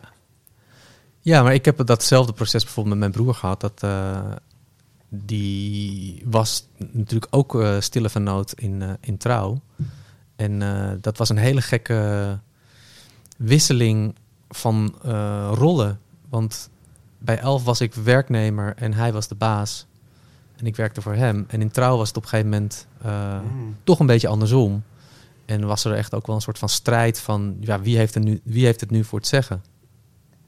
En dat zijn de, de ingewikkelde processen achter de schermen bij zo'n eh, bij zo'n overdracht. En waar ligt dan de grens in de zin dat de oude generatie misschien wel met raad en daad en advies en, en begeleiding helpt, maar met voldoende vrijheid dat de nieuwe generatie ook zijn eigen ding kan doen. Maar wat was jouw rol dan? Ik heb heel duidelijk gemaakt dat ik, eh, ik wilde stille vernoot zijn. Ik wilde niet eh, bepalen wat de kleur van de, van de stoelen was of wat de programmering was. Wat is een stille vernoot? Ja, goed, daar heb je natuurlijk duizend en één versies van. Misschien heb ik dat niet goed eh, of niet, niet duidelijk genoeg voor mezelf bepaald in de tijd. Maar ik heb eigenlijk, ja, ik heb gezegd van ik ben er als je me nodig hebt. Mhm. Maar ik ben er ook fysiek niet, want ik, ik moet gewoon weg. Ik, ik, moet in, ik moet nu voor, voor het eerst in zes jaar even kiezen voor mezelf en voor mijn relatie en iets heel anders gaan doen. En voor mijn gezondheid ook. Ik wilde gewoon echt uit die soort van hoge druk, eh, hoge drukketel. Ehm, maar het is natuurlijk eigenlijk ook een beetje dubbel, want daarmee kan je er niet letterlijk fysiek zijn voor je fannoten. Ehm, maar aan de andere kant was het misschien ook wel goed, want daardoor was ik niet eh, over een schouder aan het meekijken. Eh, het, het, het pand was er, het contract werd getekend, 24 uur eh, belofte van Eberhard. Ja. Ehm, een heel belangrijk, ja, de belangrijkste mensen, zeg maar Twan, Sarah, Kiara, die gingen allemaal mee. Twan Morelli, Ja, Sarah de Boer, eh, Sarah de Jonge, Sarah de Jonge, excuus, Sarah de Jonge, Kiara van Loenen. Kiara van Loenen. Eh, respectievelijk eh, clubmanager eh, en Sarah bedrijfsleider. werd Sarah gelijk een algemeen of zakelijk leider? Ja, Of algemeen Ja, directeur. algemeen ja. directeur. Ja. Ehm, dus fantastische kaders. Ja. Eh, voor residents die natuurlijk meegingen, sommigen niet. mhm. Ehm Luc, Ja. Masterbroek. Die niet, Programmeur. Die niet een, een vaste functie had bij Trouw, maar wel natuurlijk heel erg een kind aan huis was. En, eh, en het zeker in de laatste maanden van Trouw heel dicht bij ons eh, was gekomen, omdat hij heel veel heeft meegewerkt aan het boek. Hm. En, eh, nou, en ook wel iemand die in Elf kwam en in Trouw ja, s- ja, soort van opgegroeid is. Dus nee, ik denk dat daar een hele, een hele goede, een hele goede basis was. En dat, dat is denk ik ook uitgekomen. De school heeft een fantastische eerste paar jaar gehad. En daar ging het wel. Hadden ze wel meer een vliegende start dan dat jullie met trouw hadden. Ja. Ja. Ja, het, het voelt, het is to- toch een, het hangt in Toch een beetje een olifant. Ja, ja, het is toch een olifant. Want een, een vliegende start, een, een goed eten, eh, een goed geluid, een, een, een duidelijke visie, eh, voor mijn gevoel in ieder geval. Eh, ook qua artwork, eh, het, het, Mhm. het zat allemaal gewoon eh, hartstikke goed in elkaar. En het is toch op een gegeven moment gaan, gaan rommelen. Ja. Weet je nog het moment dat dat als voor het eerst naar boven kwam? Ja, dat was wel een, toen wij een aantal maanden op weg waren en de school dus ook al een aantal maanden open waren, waren er al wel geluiden van, van personeel of mensen die, die toen bij de school werkten, dat, eh, dat er bepaalde dingen wel echt heel anders gingen en, en misschien niet goed gingen. En, eh, en, en wat ik daarvan vond en wat ik daar. Ik, op dat moment was ik natuurlijk nog mede-eigenaar ook. Ehm, ja, en of ik daar ook eh, mijn, mijn, mijn zegje over kon doen of ja, iets mee kon doen. Maar toen toen was je in het buitenland. Ja, Dus dat is dan toch dus lastig. alle communicatie was via e-mail of Skype. En, en daarin was het lastig om, om denk ik echt eh, een, een, een duidelijk beeld te krijgen bij wat er precies misging. En ehm, ja, ik heb het ook wel in andere gesprekken aangegeven dat ik het heel moeilijk vond ook om die switch te maken van eerst eigenaar van trouw en dat je eigenlijk, nou ja, je werkt met heel veel mensen, dus je, je, je moet ook absoluut andere mensen hun beslissingen laten maken. Maar in principe kon ik wel dingen beslissen als ik dat wilde in binnen trouw. Maar bij de school had ik natuurlijk heel duidelijk gezegd van, nee, nu is het jullie project en nu is het jullie pakje aan en ik ga niet over iedere poep en scheet meedenken, mee beslissen. Maar als je me nodig hebt, Mhm. dan ben ik er. Maar er werd, ja, ik werd niet vaak betrokken dus in de besluitvorming. En dat was ergens natuurlijk ook de deal en de intentie. Dus ik had in, in dat betreft eh, als noot een, eh, een andere rol. En ik vond dat ook moeilijk om dat voor mezelf vorm te geven. En ik denk dat het ook moeilijk voor hun was. En dat is ook waarom, toen ik na een jaar terugkwam, waarom we ook eh, uit elkaar zijn gegaan. Want dat werkte gewoon niet. We waren niet, niet ehm, in die zin een match dat we, dat we heel gezellig met z'n drieën hetzelfde dachten over dingen. En, eh, dus, dus je kwam terug, eh, tijdelijk, dus voor een paar maanden in Nederland. En toen, toen is er een, een duidelijk eh, moment ook geweest dat je helemaal eruit bent gegaan. Dat, dat, Ja. Ja, er waren, ehm, ja, er waren wat, wat dingen die speelden tussen, tussen mij en, de, en, en Ernst en Jochem. En, ehm, en op een gegeven moment hadden we daar gesprekken over. En dat waren Mhm. moeizame gesprekken. En, ehm, en toen hebben ze gewoon gezegd van... de, de bedoeling was dat ik in de loop van de vijf jaar dat de school open zou zijn... ieder jaar een klein beetje eh, verder me zou terugtrekken. Zodat zij de kans kregen om daarin te groeien. En dat ik eigenlijk eh, de kans kreeg om meer afstand te nemen. En, Hmm. Maar wel gebruik konden maken van eh, kennis en ervaring en weet ik veel wat. Ehm, maar zij zeiden eigenlijk toen ik dus na een jaar terugkwam, toen was de school een half jaar open, van nou, we kunnen ook je nu uitkopen. Mhm. En, en daar was ik ontzettend boos en gekwetst over, want ik dacht, eh, jullie hebben me nodig. En eh, jullie kunnen dit helemaal niet in je eentje. Ehm, maar aan de andere kant heb ik er een nachtje over geslapen. En het was ergens ook mijn ticket to freedom, waar ik ontzettend naar verlangde op dat moment, persoonlijk. Mhm. Om er los van te komen. En ik wist niet hoe ik met mijn rol om moest gaan. En ook gewoon heel praktisch, mijn geld was op. Ik had een, camper gekocht en ik was een, eh, een jaar eh, aan het reizen geweest. En dat was ook het doel, een jaar. Maar we, waren nog maar in Colombia en we hadden nog heel Zuid-Amerika te gaan. Dus eh, wij wilden echt verder reizen. Dus ja, toen heb ik ook gewoon... en achter die beslissing sta ik nog steeds. Heb ik gewoon ervoor gekozen om, om daar uit te stappen. En, ehm, en in de jaren daarna met heel veel plezier teruggekomen als bezoeker, als DJ. Ook wel eh, contact gehouden met mensen in de organisatie. En eigenlijk hoe langer de school open was, hoe meer ik ook voelde van... Ja, zie je nou wel, zij doen, zij doen het gewoon op hun manier. En Ja. dat is ook goed en misschien zelfs wel weer beter.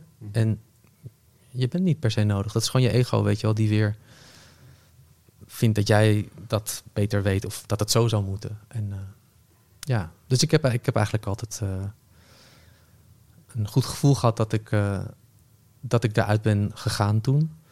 Ehm, maar dat neemt niet weg dat ik, dat ik absoluut nog steeds eh, heel erg me betrokken voel. En me ook mede verantwoordelijk voel voor wat er nu in de afgelopen maanden is gebeurd. Omdat dat eh, ja, toch ook wel voortkomt uit beslissingen die ik in het verleden heb gemaakt. En ja, mensen aan wie ik het heb overgedragen, die daar verantwoordelijk voor zijn.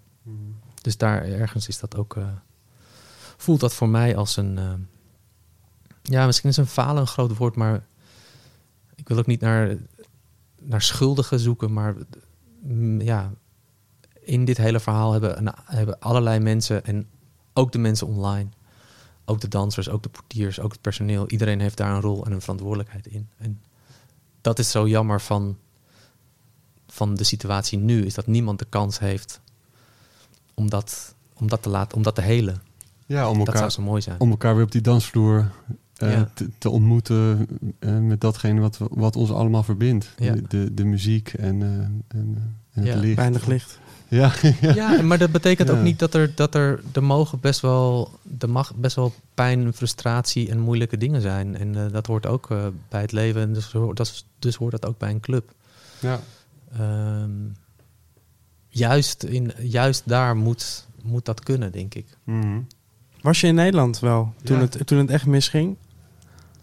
Eh, ja, toen was ik in Nederland, ja. En- En hoe, hoe volg je dan eh, zo'n discussie? Met heel veel ehm, eh, pijn en verdriet en ook wel schuldgevoel en verantwoordelijkheidsgevoel. Mhm. Ja. En is, is dat dan eh, een, mo- een moment dat jij hun eh, een, toch een, eh, een, een, een schouder biedt? Nou, we hebben al, al langere tijd, nu toevallig weer wel. Of in ieder geval, ik heb nu goed contact met Ernst, maar heel lang nadat ik eruit ben gestapt, na een jaar niet meer. Of weinig. Of één keer per jaar of zo, geen koffie drinken. Ehm, maar ik heb wel in die, in die tijd heb ik, heb ik ze een paar apps gestuurd van... hé hey jongens, wat er ook gezegd wordt, jullie zijn natuurlijk ook...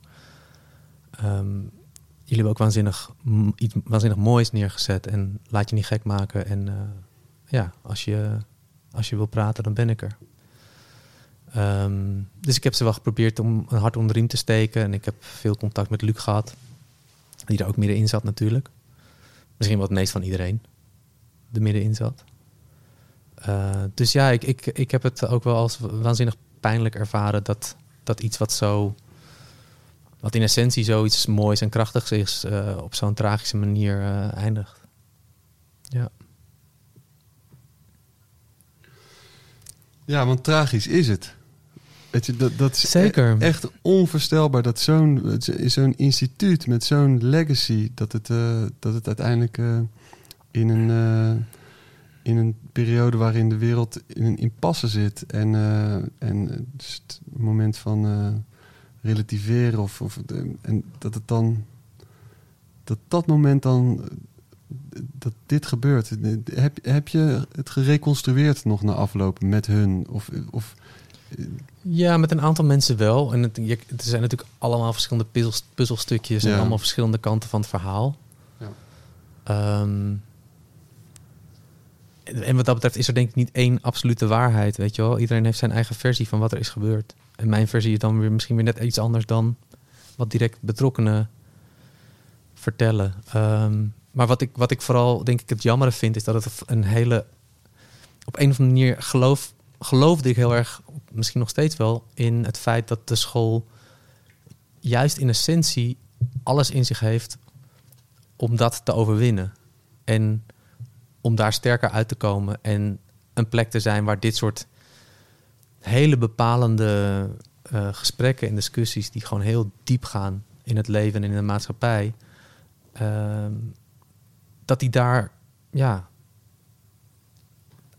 dat, dat, die daar, dat die gesprekken daar gevoerd kunnen worden en dat je daar ook, eh, dat er ook een ruimte kan zijn om, om, om, om te helen. En nu is het gewoon een wond waar, waar niemand beter uit is gekomen. Niet, niet de dansers, niet de buurt, niet de Mhm. eigenaren, niet het personeel, niet de stad. Iedereen, iedereen heeft er pijn van. Ja, alleen maar verliezers.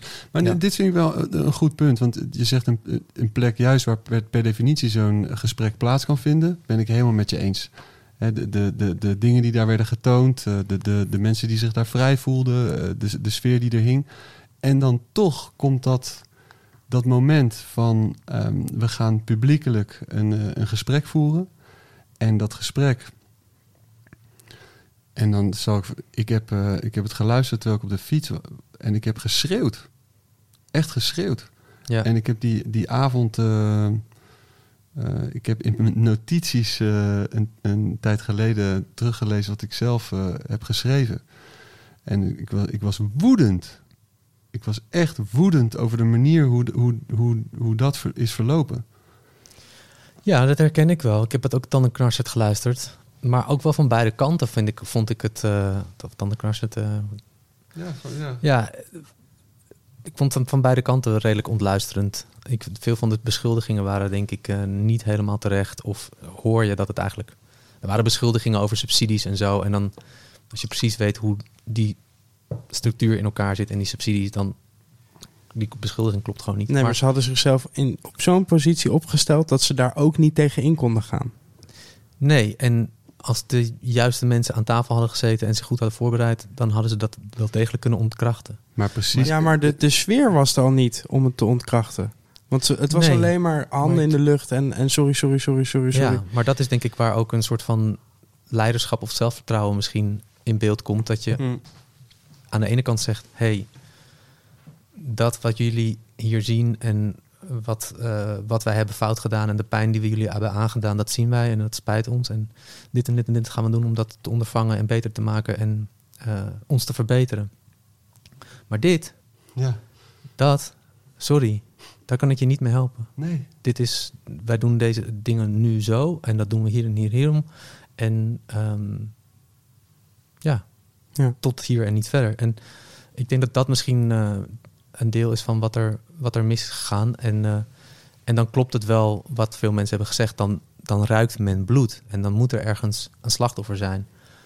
En ehm, ja, dat is gewoon ontzettend, eh,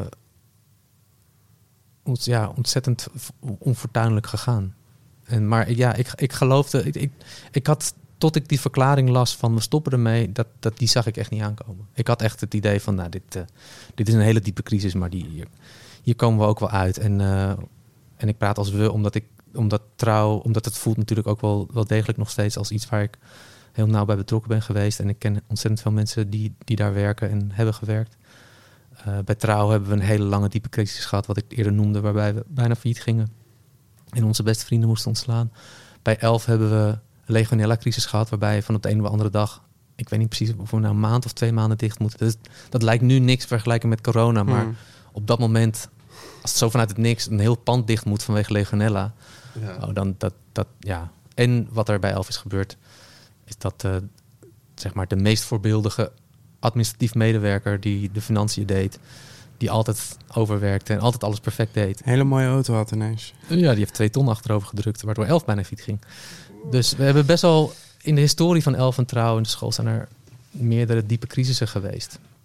En ik denk dat, eh, Maar dit dat kan mocht er een vervolg komen, Ja, ooit, hoop ik, ik weet het niet, dan zou, dan zou de uitdaging zijn hoe je van dat soort ja. crisissen leert en dat eigenlijk ehm, ondervangt in de organisatie dat, dat, dat, die leer, dat, die, dat, die, dat ervaringen en die kennis wel degelijk steeds meegedragen wordt. En ik denk dat we dat allemaal onderschat hebben. ja. En dus daar, daar draag ik ook verantwoordelijkheid voor. Ja, denk je dat, dat, er, dat ze nog uit het as kunnen herreizen? Ja, ik denk dat het kan. Maar dan ehm, moet je verdomd goede, goede ideeën en een verdomd goed verhaal hebben. En vooral verdomd goede daden. En, eh, en, eh, maar het kan. Ja. Laten we hopen dat de Phoenix eh, de as van haar veren weet te schudden om, om beter terug te komen dan ooit. ja, ik hoop het. Ik hoop het echt oprecht. Ik ook. Je hebt nu best wel lang de tijd gehad om na te denken over een, een track eh, van trouw.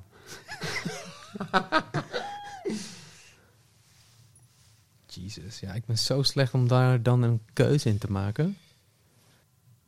Als jullie me nu zo gaan aankijken, dan wordt het natuurlijk alleen maar moeilijker. Mag ik hem niet later kiezen en dan Ja, dat goed. jullie hem ja, aankondigen? dan, ja, of dan Tuurlijk, je mag ik plak alles. hem gewoon erin. Aflevering 1, seizoen 4. Dankjewel. Lang geleden dat ik iemand zijn hand heb aangeraakt. Lekker wel. Ja, heerlijk. Dankjewel, Olaf. Jullie bedankt.